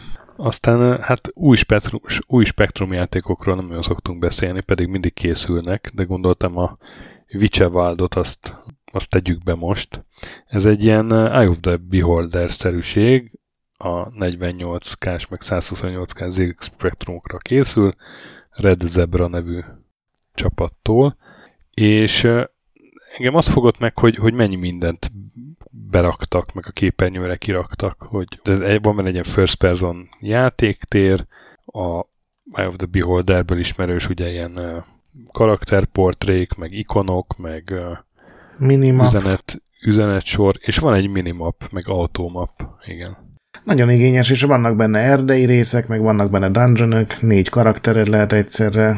Teljesen jó és ilyen minőségi homebrew játéknak tűnik. Van saját oldala is, belinkelem. Aztán filmes és sorozatos hírek jönnek most. Nem tudom, melyikkel kezdjük. Hát kezdjük azzal, ami ugye megbeszéltük, hogy ebből a Gran Turismo filmből még nem sok látható, és körülbelül másnap kijött a trailer. Hát nem trailer, az ilyen teaser, mert így a kamerába beszélnek a... Jó, igen, igen. A színészek elmondják, hogy új, ilyen még sose volt. Ú, de szuper. Hát nekem pont, hogy semmi nem derült ki ebből továbbra se. Drónnal filmeznek autókat, ez kiderült. Ami mondjuk nem meglepő. A Hungaroringen is filmeznek, az is kiderült. Uh-huh. Úgyhogy uh, meglepően nagy nevű színészek szerepelnek ebben a Gran Turismo filmben, ami ugye még egyszer arról szól, hogy valaki a Gran Turismo-ban remekül teljesít, és ez egy valódi verseny csapatban, tehát valódi autóban, és át tud ülni, és ott is nyilván sok dráma után, de magasba emelheti a kupát, ami egy valóban megtörtént eset. Furcsa azért, hogy a Gran Turismo az egy ilyen dolog lesz, de tényleg szépen filmeznek autókat, amint versenyeznek. Aztán hát uh, Ubisoftra rájár a rúd, ugye nem tudom, valamennyire biztos érintettek ebben is, hogy az Assassin's Creed sorozat az nem halad úgy, mint kellene, most éppen a showrunner elvesztette. Igen. Pedig csak szeptemberben jelentették be, tehát... Igen, igen, igen, nem tudni, hogy kilép majd a, a helyére. Ugye ez a Jeb Stewart volt, a, a, akit showrunnerként leszerződtettek, a Netflixnél lesz a sorozat. Az a Stewart ez dolgozott a Vikings Valhallán például, fontosabbak a filmes érdemei. Ő volt az egyik forgatókönyvírója az első Die Hard filmnek, meg a Szökebénynek is. Hát ha. úgy fogalmazott a Jeff Stewart, egy interjúban derült ki egyébként az egész, hogy ő, hogy ő most éppen mivel foglalkozik, hogy hát kreatív nézeteltérések voltak, mert más víziói voltak a stúdiónak, meg neki. Hát egyébként pont az Assassin's Creed-nél ezt még valahol meg is értem, hogyha te nem tudom, reneszánsz Olaszországban akar sorozatot csinálni, ők meg hozzá akarják kötni mindenképpen az egyik érkező játékhoz, és akár Bagdad, akár egy ilyen boszorkányégetéses középkort, vagy akár egy szamurájos sót akarnak, akkor ez mindenképpen egy kreatív vélemény. Hát igen, meg itt, itt azért a büdzsé is behatárolhatja. Ja, persze, persze. Tehát a, ugye a filmnek a nem tudom, kétharmada az a az a modern korba játszódott. Milyen jó döntés volt, ez milyen remek. Rohadt, rohadt szar döntés volt, de, de gondolom ez, ennek részben az, az volt az oka, hogy nem kellett annyit díszletezni, meg nem tudom. Igen, meg statisztákat felöltöztetni, meg minden, igen. Igen, ráadásul egy olyan jelenben, ahol kb. három ember él, mert mindig ugyanazt a rohadt szobát mutatták, ugye, ahol az Animusban fel van lógatva az ember a Mestelen Brigantikból, nem jut eszembe most a neve. Uh-huh. Hát igen. Szóval itt, itt tényleg meg tudom érteni ezt a kreatív véleményköröm. Itt, itt elhiszem. De viszont a Ubisoftra nem csak a járára rúd, hanem egy új projektet jelentettek be, most a Rainbow Six kapcsán éppen. Megint előkerül a John Wick, ezúttal a, a rendezője. Igen, Chad, Chad Stahelski. Igen, hogy ezt ő fogja csinálni, és Michael B. Jordan már le is igazolták hozzá. Hát nem tudom, e- e- ez, az a, ez a játék sem arról szól, hogy kifinomult mely története van. Legalábbis ugye a Siege, ami a jelenlegi nagy siker, és jelenleg ez a Rainbow Six. Aztán lehet, hogy valahogy ezzel a névvel, de egy ilyen Tom Clancy-sebb sztorit akarnak csinálni, ez is megtörténhet, semmiféle részletet nem tudni ezen kívül. És akkor végére hagytuk a két erősebb hírt, az egyik a Tomb Raiderhez kapcsolódik. Ugye arról már beszéltünk egy-két adással ezelőtt, hogy az Amazon Tomb Raider játékot ad ki, ugye a Crystal Dynamics-el. Igen, és ezzel kötöttek. kapcsolatban is voltak fejlemények.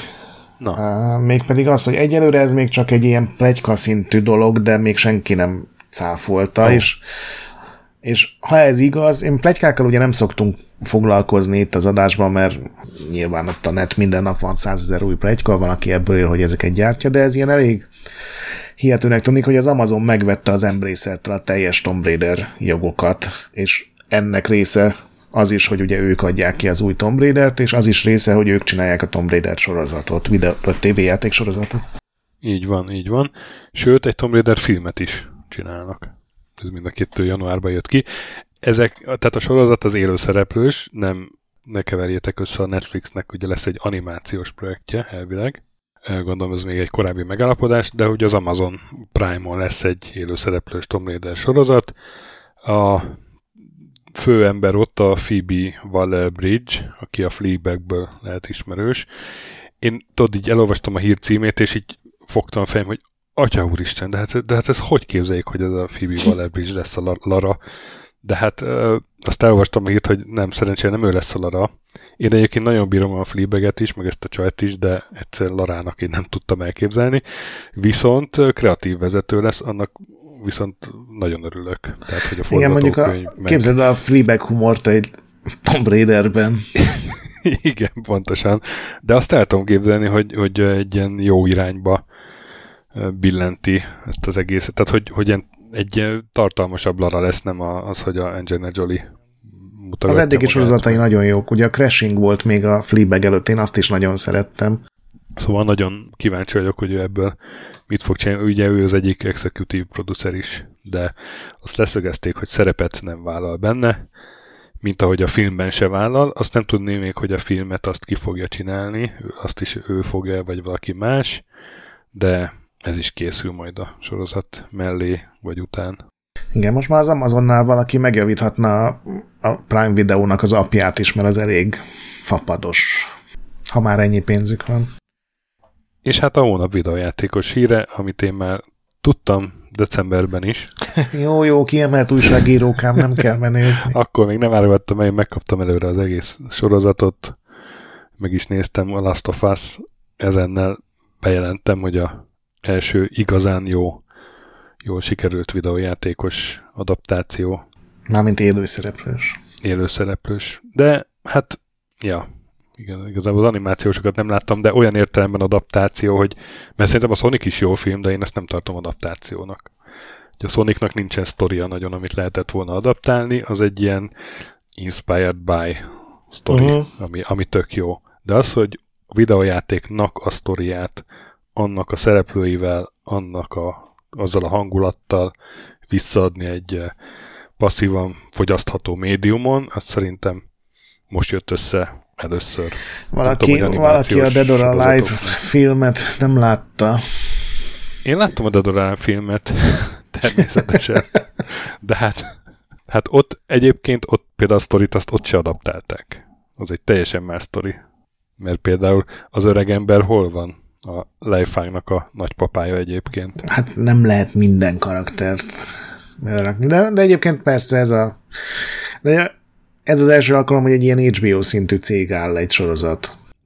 Hát meg hozzá kell tenni, hogy az Last of Us-nak olyan uh, sztoria is van, ami, ami adaptálható. Tehát eleve azt ugye ilyen filmes szemmel írta meg a Neil Druckmann, meg a Bruce, uh, nem tudom ki, akinek segítek mostában. Nem.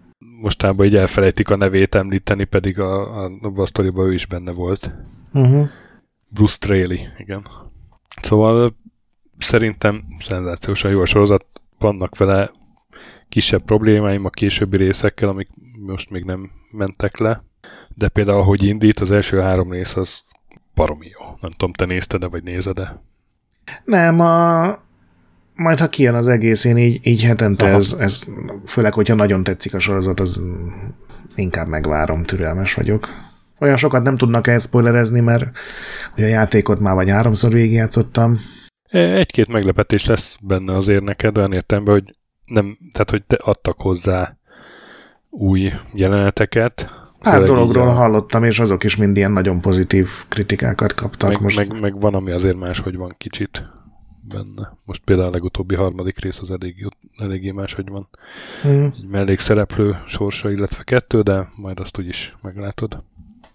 Szóval én én elégedett vagyok vele. Be is rendelt a HBO a második évadot.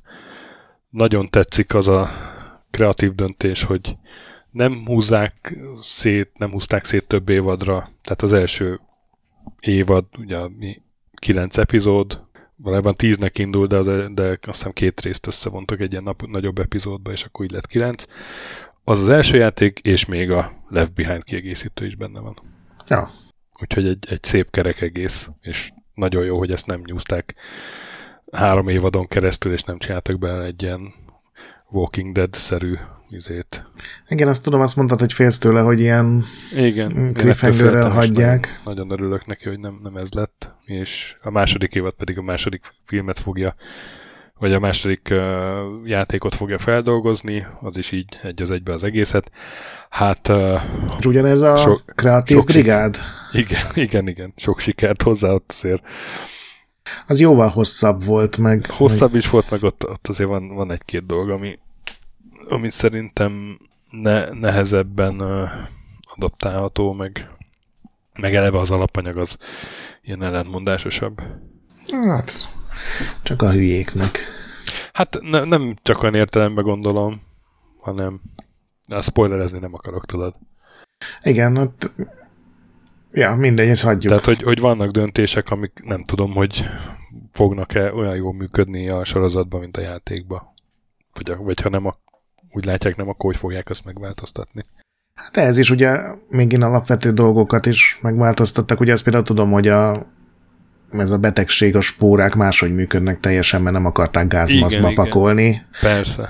Nem tudom, hogy pontosan mit találtak ki, a Sasa azt mondta, hogy neki jobban tetszik, mint a játékbeli megoldás, Aha. úgyhogy nagyon csak nem cseszték el azt sem. Nem, nem, nem. Jó, jó amit kitaláltak. Szóval ajánlom mindenkinek, és nagyon boldog vagyok, hogy ez összejött így. És még egy ilyen másfél hónapig menőzhetsz ezzel, hogy te már láttad az egészet. hát, sajnos már nem, meg akartam nézni még egyszer, de már nem tudom, mert nem ilyen a jobban. Csak a review előtt kaptam meg. Értem. Na, és akkor halasztások bejelentés. Hát a halasztást mondtuk, hogy a Skull Bones, ez volt a jelentős halasztás ebben a hónapban. Meg ugye bejelentették, hogy a, a Jedi Survivor március 17-én jelenik meg, és aztán rögtön el is halasztották most április 28-ra, tehát egy ilyen bő hónappal.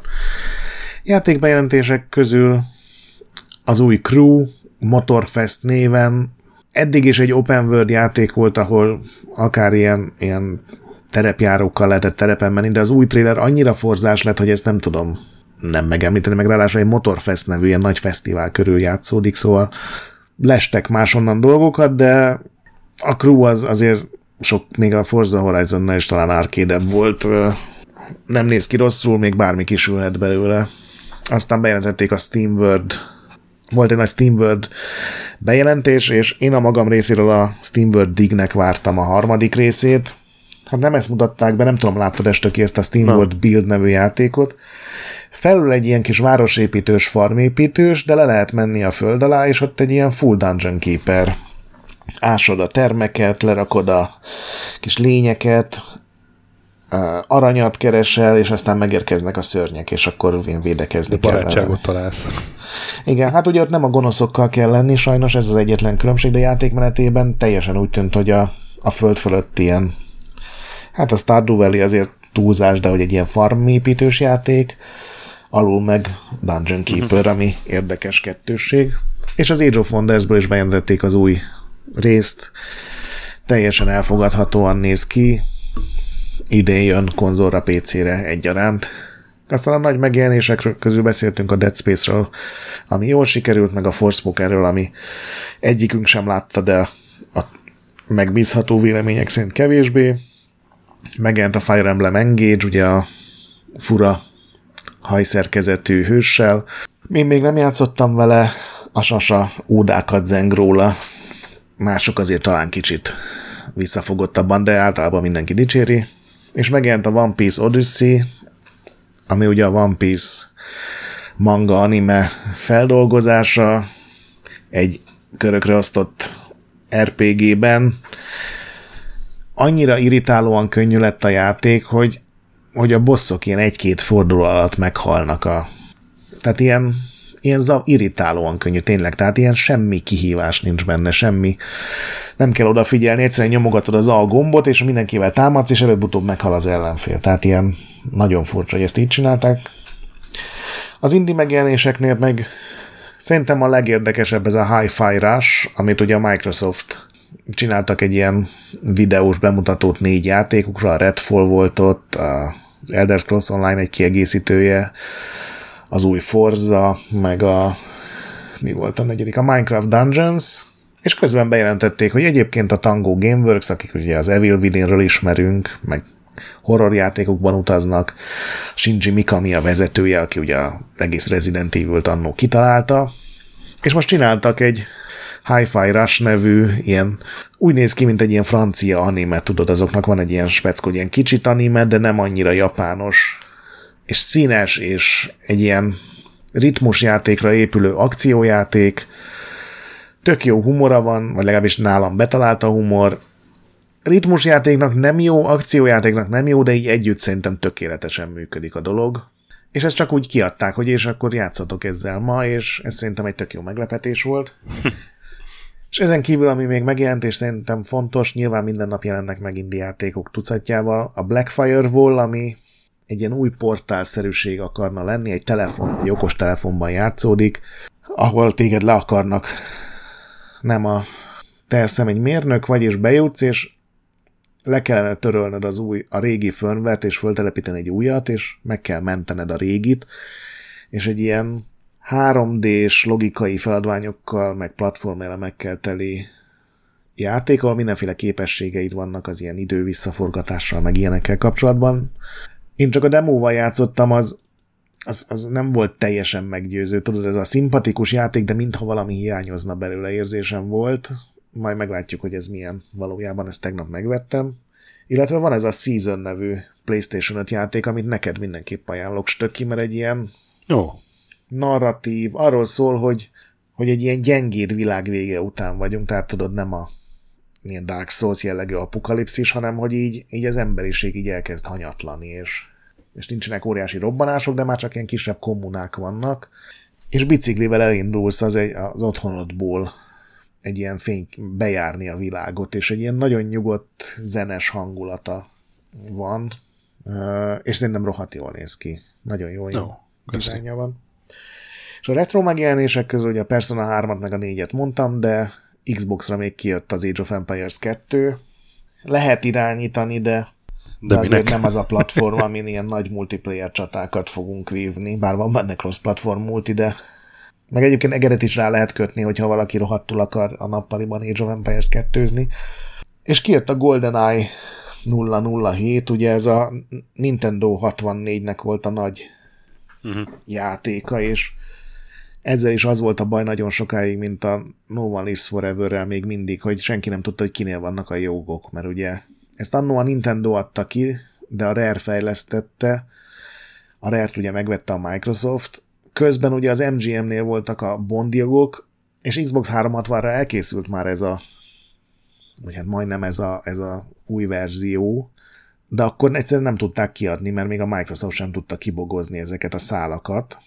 És most, hogy az MGM-et megvette az Amazon, most valahogy így elhárultak ezek a problémák, és a Microsoft elkészítette a játékot Switchre is, tehát így, így ütötték ki a Nintendo-nak az esetleges, tudod, ilyen neheztelését, úgyhogy most ez Switchre és Xboxra kijött, benne van Game Pass-ban, Switchen meg benne van ebben a Nintendo előfizetéses rendszerben. Hát szerintem nagyon-nagyon nem, nem ugyanaz a játék, mint ami ennek akkor 97 volt talán, amikor kijött. Tehát ma már ezzel, főleg nosztalgia nélkül ezzel szinte lehetetlen játszani. Hónap izéi. Hónap Kickstarterét nem találtunk. Igen. Nem, nincs, nincs rá méltó. Így januárban úgy látszik. Úgyhogy rögtön mondhatod a random retro ajánlatot, vagy a triviát, nem tudom. Mondom a, az ajánlatot, és elképzelhetőnek tartom, hogy valamelyiket már mondtam. Annyira teljesen el vagyok tévedve, hogy mit mondtunk már, és mit nem. A Mechassaultot és a Mech Commander-t így egyben mondanám, mint azok a Battletech játékok, amiket én valahogy... Aha. A Commander biztos nem mondtad a... Látod, Szerintem, ezzel? azt én, szerintem én mondtam a Commandert. Akkor kap be, mert most telepítettem föl. uh, De mondjad. Szóval én, én őszintén szóval ezekkel jobban szórakoztam, mint a régi MechWarrior játékokkal, mégpedig valószínűleg azért, mert azokhoz talán túl fiatal voltam, azok ugye nem csak a sima megyek és lövök, hanem azok ilyen komplexebb dolgok. Ma valószínűleg sokkal jobban értékelném őket, és sokkal jobban el tudnék bennük merülni. De a Mech Commander ugye egy ilyen valós idejű stratégiáként mutatta be ezeket a csatákat. Pont akkor jött ki, amikor szerintem már a, ezek a regények is megjelentek magyarul, és azokat is nagyon szerettem. Ja. Később jött ki a, már az első Xbox-ra a Mehassault, meg a Mehassault 2, amik ugyanezt a témát dolgozták fel, ugyanúgy egy akciójáték volt, amiben egy mechben ülsz, de ez, ez az a játék volt, ami a kis Gretnek, aki nem tudta értékelni a rendes MechWarrior-t, ez nagyon bejött volna, mert ez csak az ilyen agyatlan konzolos pusztításról szól, de rohadt jól nézett ki, nagyon sokféle mehet lehetett benne irányítani, és tényleg mindegyik más volt, és aztán a Sok végére volt benne a mehetőség? sok volt benne a mehetőség, nagy pályák voltak, és változatos küldetések, úgyhogy abban az időszakban a Microsoft azért nagyon jó játékot adott ki, ez ugye a most akartam gyorsan mondani, mi volt az a repülős játék, amit te szeretsz nagyon, de én is. Crimson Skies, Ez ugye High Road to Revenge. Igen. Igen, a Crimson Sky körül jött ki, meg a Project Gotham Racing, a, az Oddworld Jó, játék. jó időszak volt, igen. Igen. Neked mi a hónap ajánlata? Nekem a Talos Principle, amit biztos nem ajánlottam még, pedig nagyon-nagyon szeretem, ugye ez a Croteamnak a vagy Crotimnek a, a szem, mi az, Sirius szemet gyártó. Ez teljesen hihetetlen, hogy az a Sirius cég azt csinálta fejle- ezt is. Igen, igen, igen, a Sirius szemeket fejlesztő csapat. És hát ez egy first person nézetű logikai játék. A, ugye ilyeneket azért láttunk már, ilyen volt a nem tudom, a Witness, vagy a, hát akár a Portál is. Nekem messze a Talos Principle a kedvencemben be a műfajba, egyszerűen azért, mert olyan jól vannak kitalálva a pályák, meg azok a kütyük, amiket lehet használni, hogy, hogy ez, ez, ez, ez, ehhez vissza is mentem, miután végigjátszottam pedig nagyon nehéz végigjátszani különben, mert a vége az már Rohadt nehéz tud lenni. Ugye, ugye robottal kell menni, és zárt ajtók vannak, akkor azokat kütyükkel lehet kinyitni, vagy kütyükkel lehet hozzáférni a dolgokhoz, amik révén tovább juthatsz. Például van ilyen energiafal, és akkor azt ilyen zavaró kütyüvel tudod uh-huh. megzavarni, hogy odaállítod elé akkor lehet, hogy a fal mögött van egy másik zavaró kutyú, akkor már két ilyen falon át, vagy ajtón át jutsz. Így elmondva lehet, hogy nem olyan jól adom vissza, de, de nagyon változatos a pályadizájn. Jól Igen. is néz ki amúgy, és az egészben van még egy ilyen filozófiai sztori.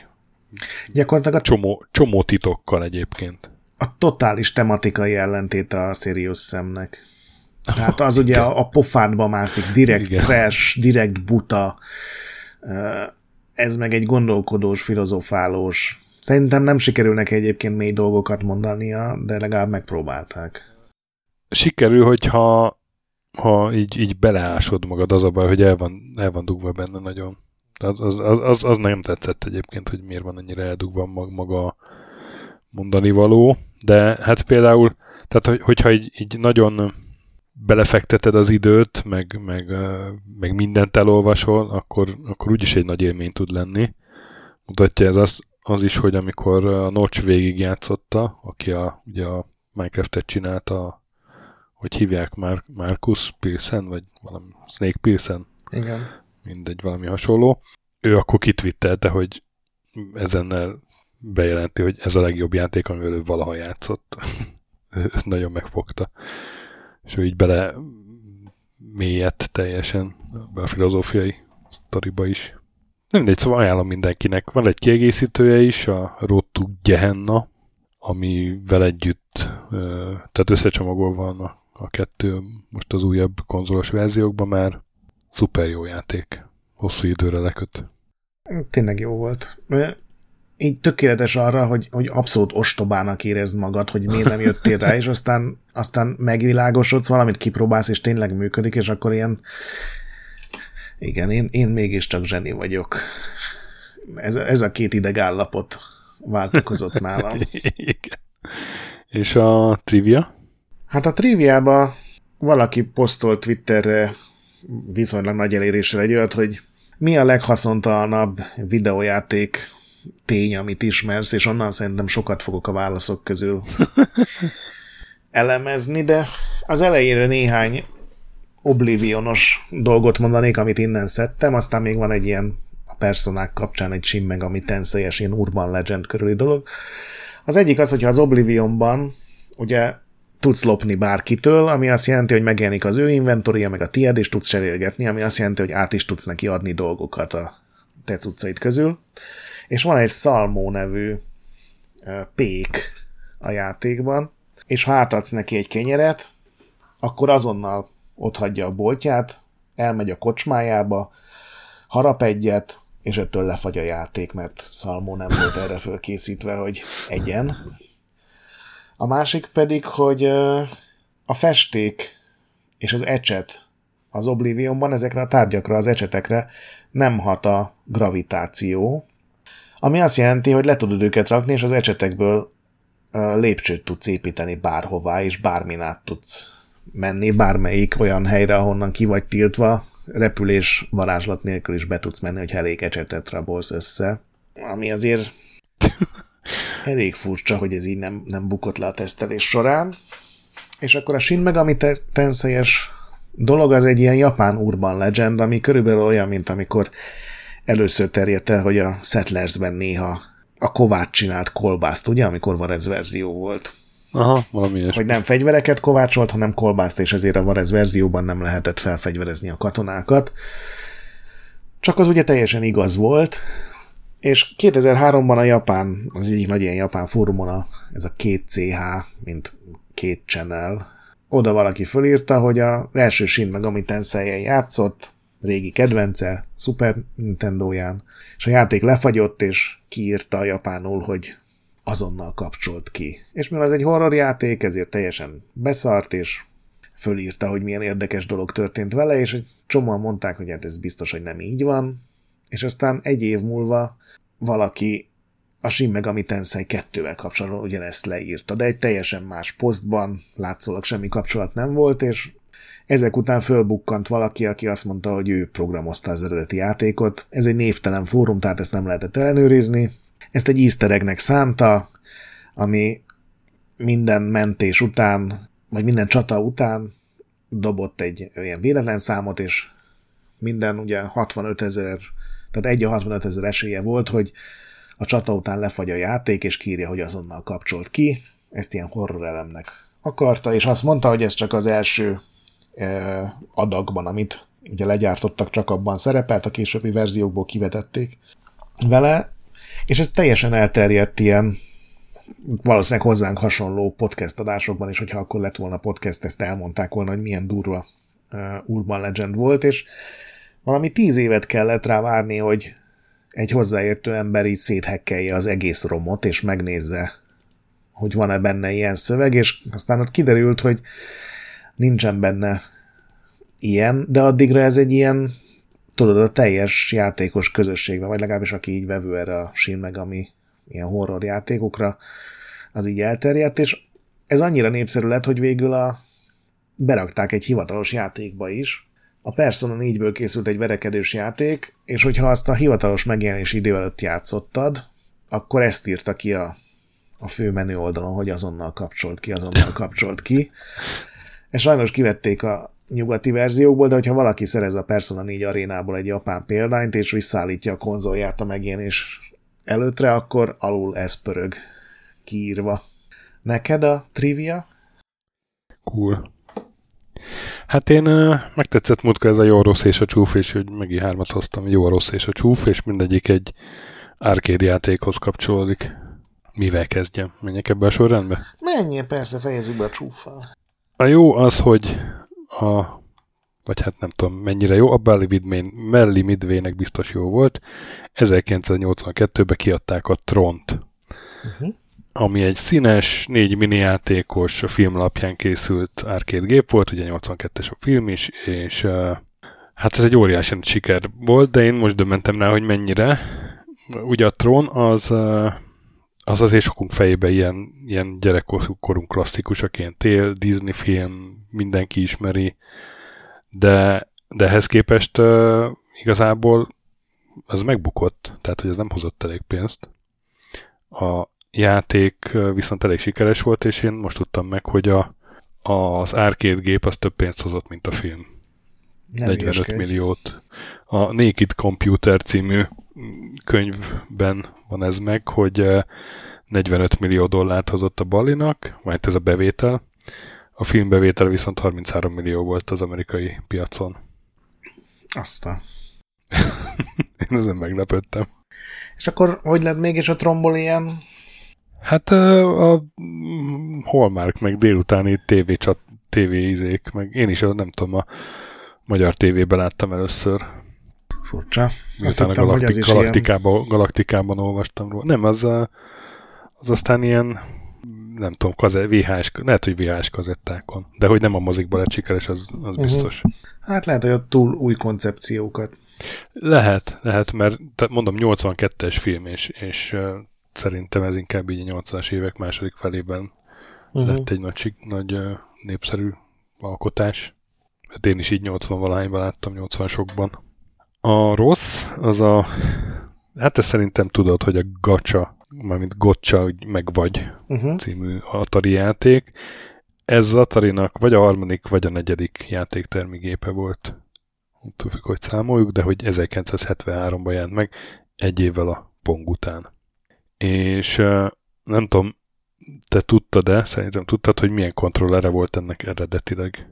Nem tudom, ez volt a melles kontroller? Ez az, az, az.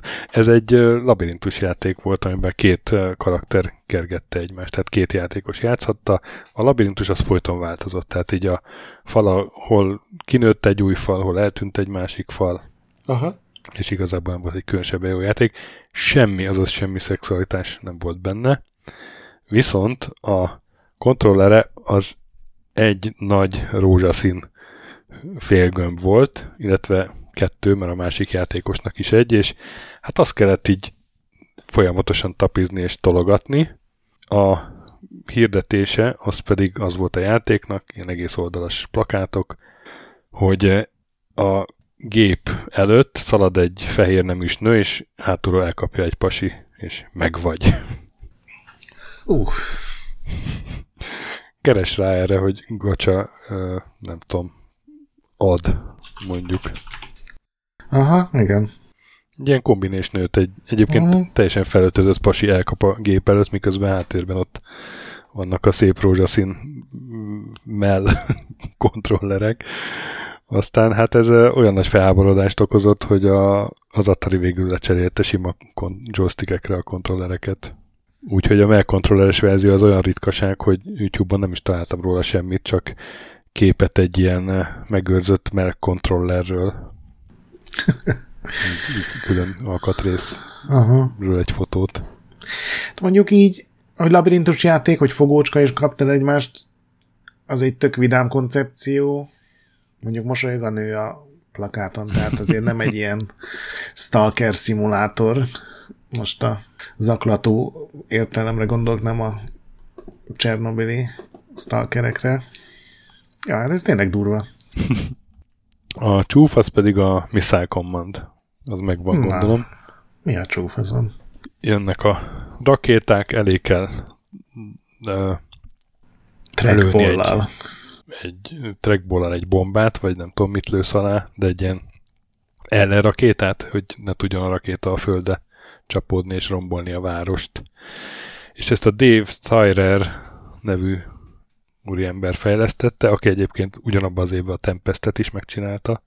Ez 81, 2? Uh-huh. Talán kettő egy. szerintem. Kettő, de. kettő. És hát ő hat hónapig dolgozott ezen fél évig, és hát ugye ez volt a koncepció, hogy ilyen, nem tudom, nukleáris támadás van, és jön a, uh-huh. a rakéták. És az alatt ő egyébként a Moffett Field mellett lakott, ahol a légierőnek van egy nagy támaszpontja, és ott folyamatosan mentek a hadigépek.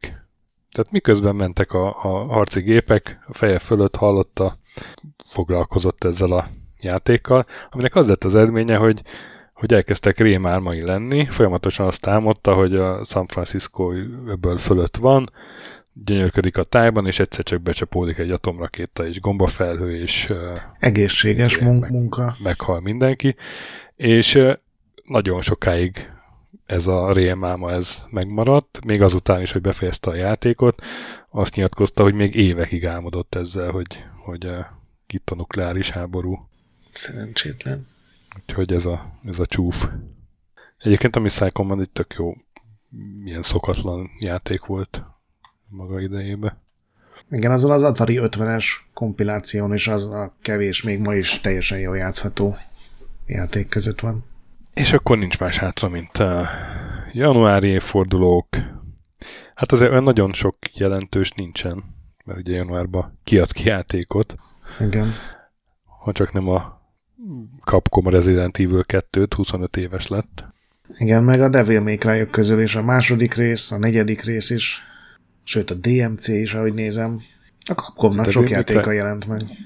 Devil May cry azok januárban jöttek ki. Igen, ahogy nézem, a harmadikat leszámítva. Igen, hát körülbelül ezek. És ez mennyire durva, hogy a Burnout Paradise 15 éves, pedig az egy új játék. Így valahogy Ó, a és, a, és hát mi lett 20 éves? A Dead or Alive Extreme Beach Volleyball. Én ezt fenntartom, hogy abból az első egy nagyon jó strandlabda játék volt. Az egy tök jó játék volt, igen. De hogy az, mint strandlabda játék is jó. Persze, a attól folytat... függetlenül is, hogy attól függetlenül is, hogy a Hitomira meg lehetett szerezni a Team Leader kosztümöt. Attól függetlenül, mert a többi, annak aztán voltak folytatásai, de az, az már mind rossz volt, mint sportjáték, csak ugye növelték a csini lányok bikinében kvócienst, és már eperre letették egymást, meg nem tudom. Külön napolaj sédert írtak, hogy tökéletes pontossággal mutassák be azt, amikor így beívódik a naptej valakinek a bőrébe. De az első az egy jó játék volt. És akkor ez volt a, ez volt a Checkpoint Now február elejé adása. Jövünk legközelebb március elején, de addig is még lesznek Checkpoint minik, meg vendéges adások. Maradjatok velünk, játszatok sokat, mentsetek a boss fightok előtt. Kövessetek minket Discordon, olvassatok Retroendet minden nap, értékeljetek 5 csillagra iTunes-on és Spotify-on. Mit hagytam ki? BIOS ne piszkáljátok. Fantazmogoriákkal figyeljetek. A nagy pixel pedig még mindig gyönyörű. Sziasztok! Sziasztok!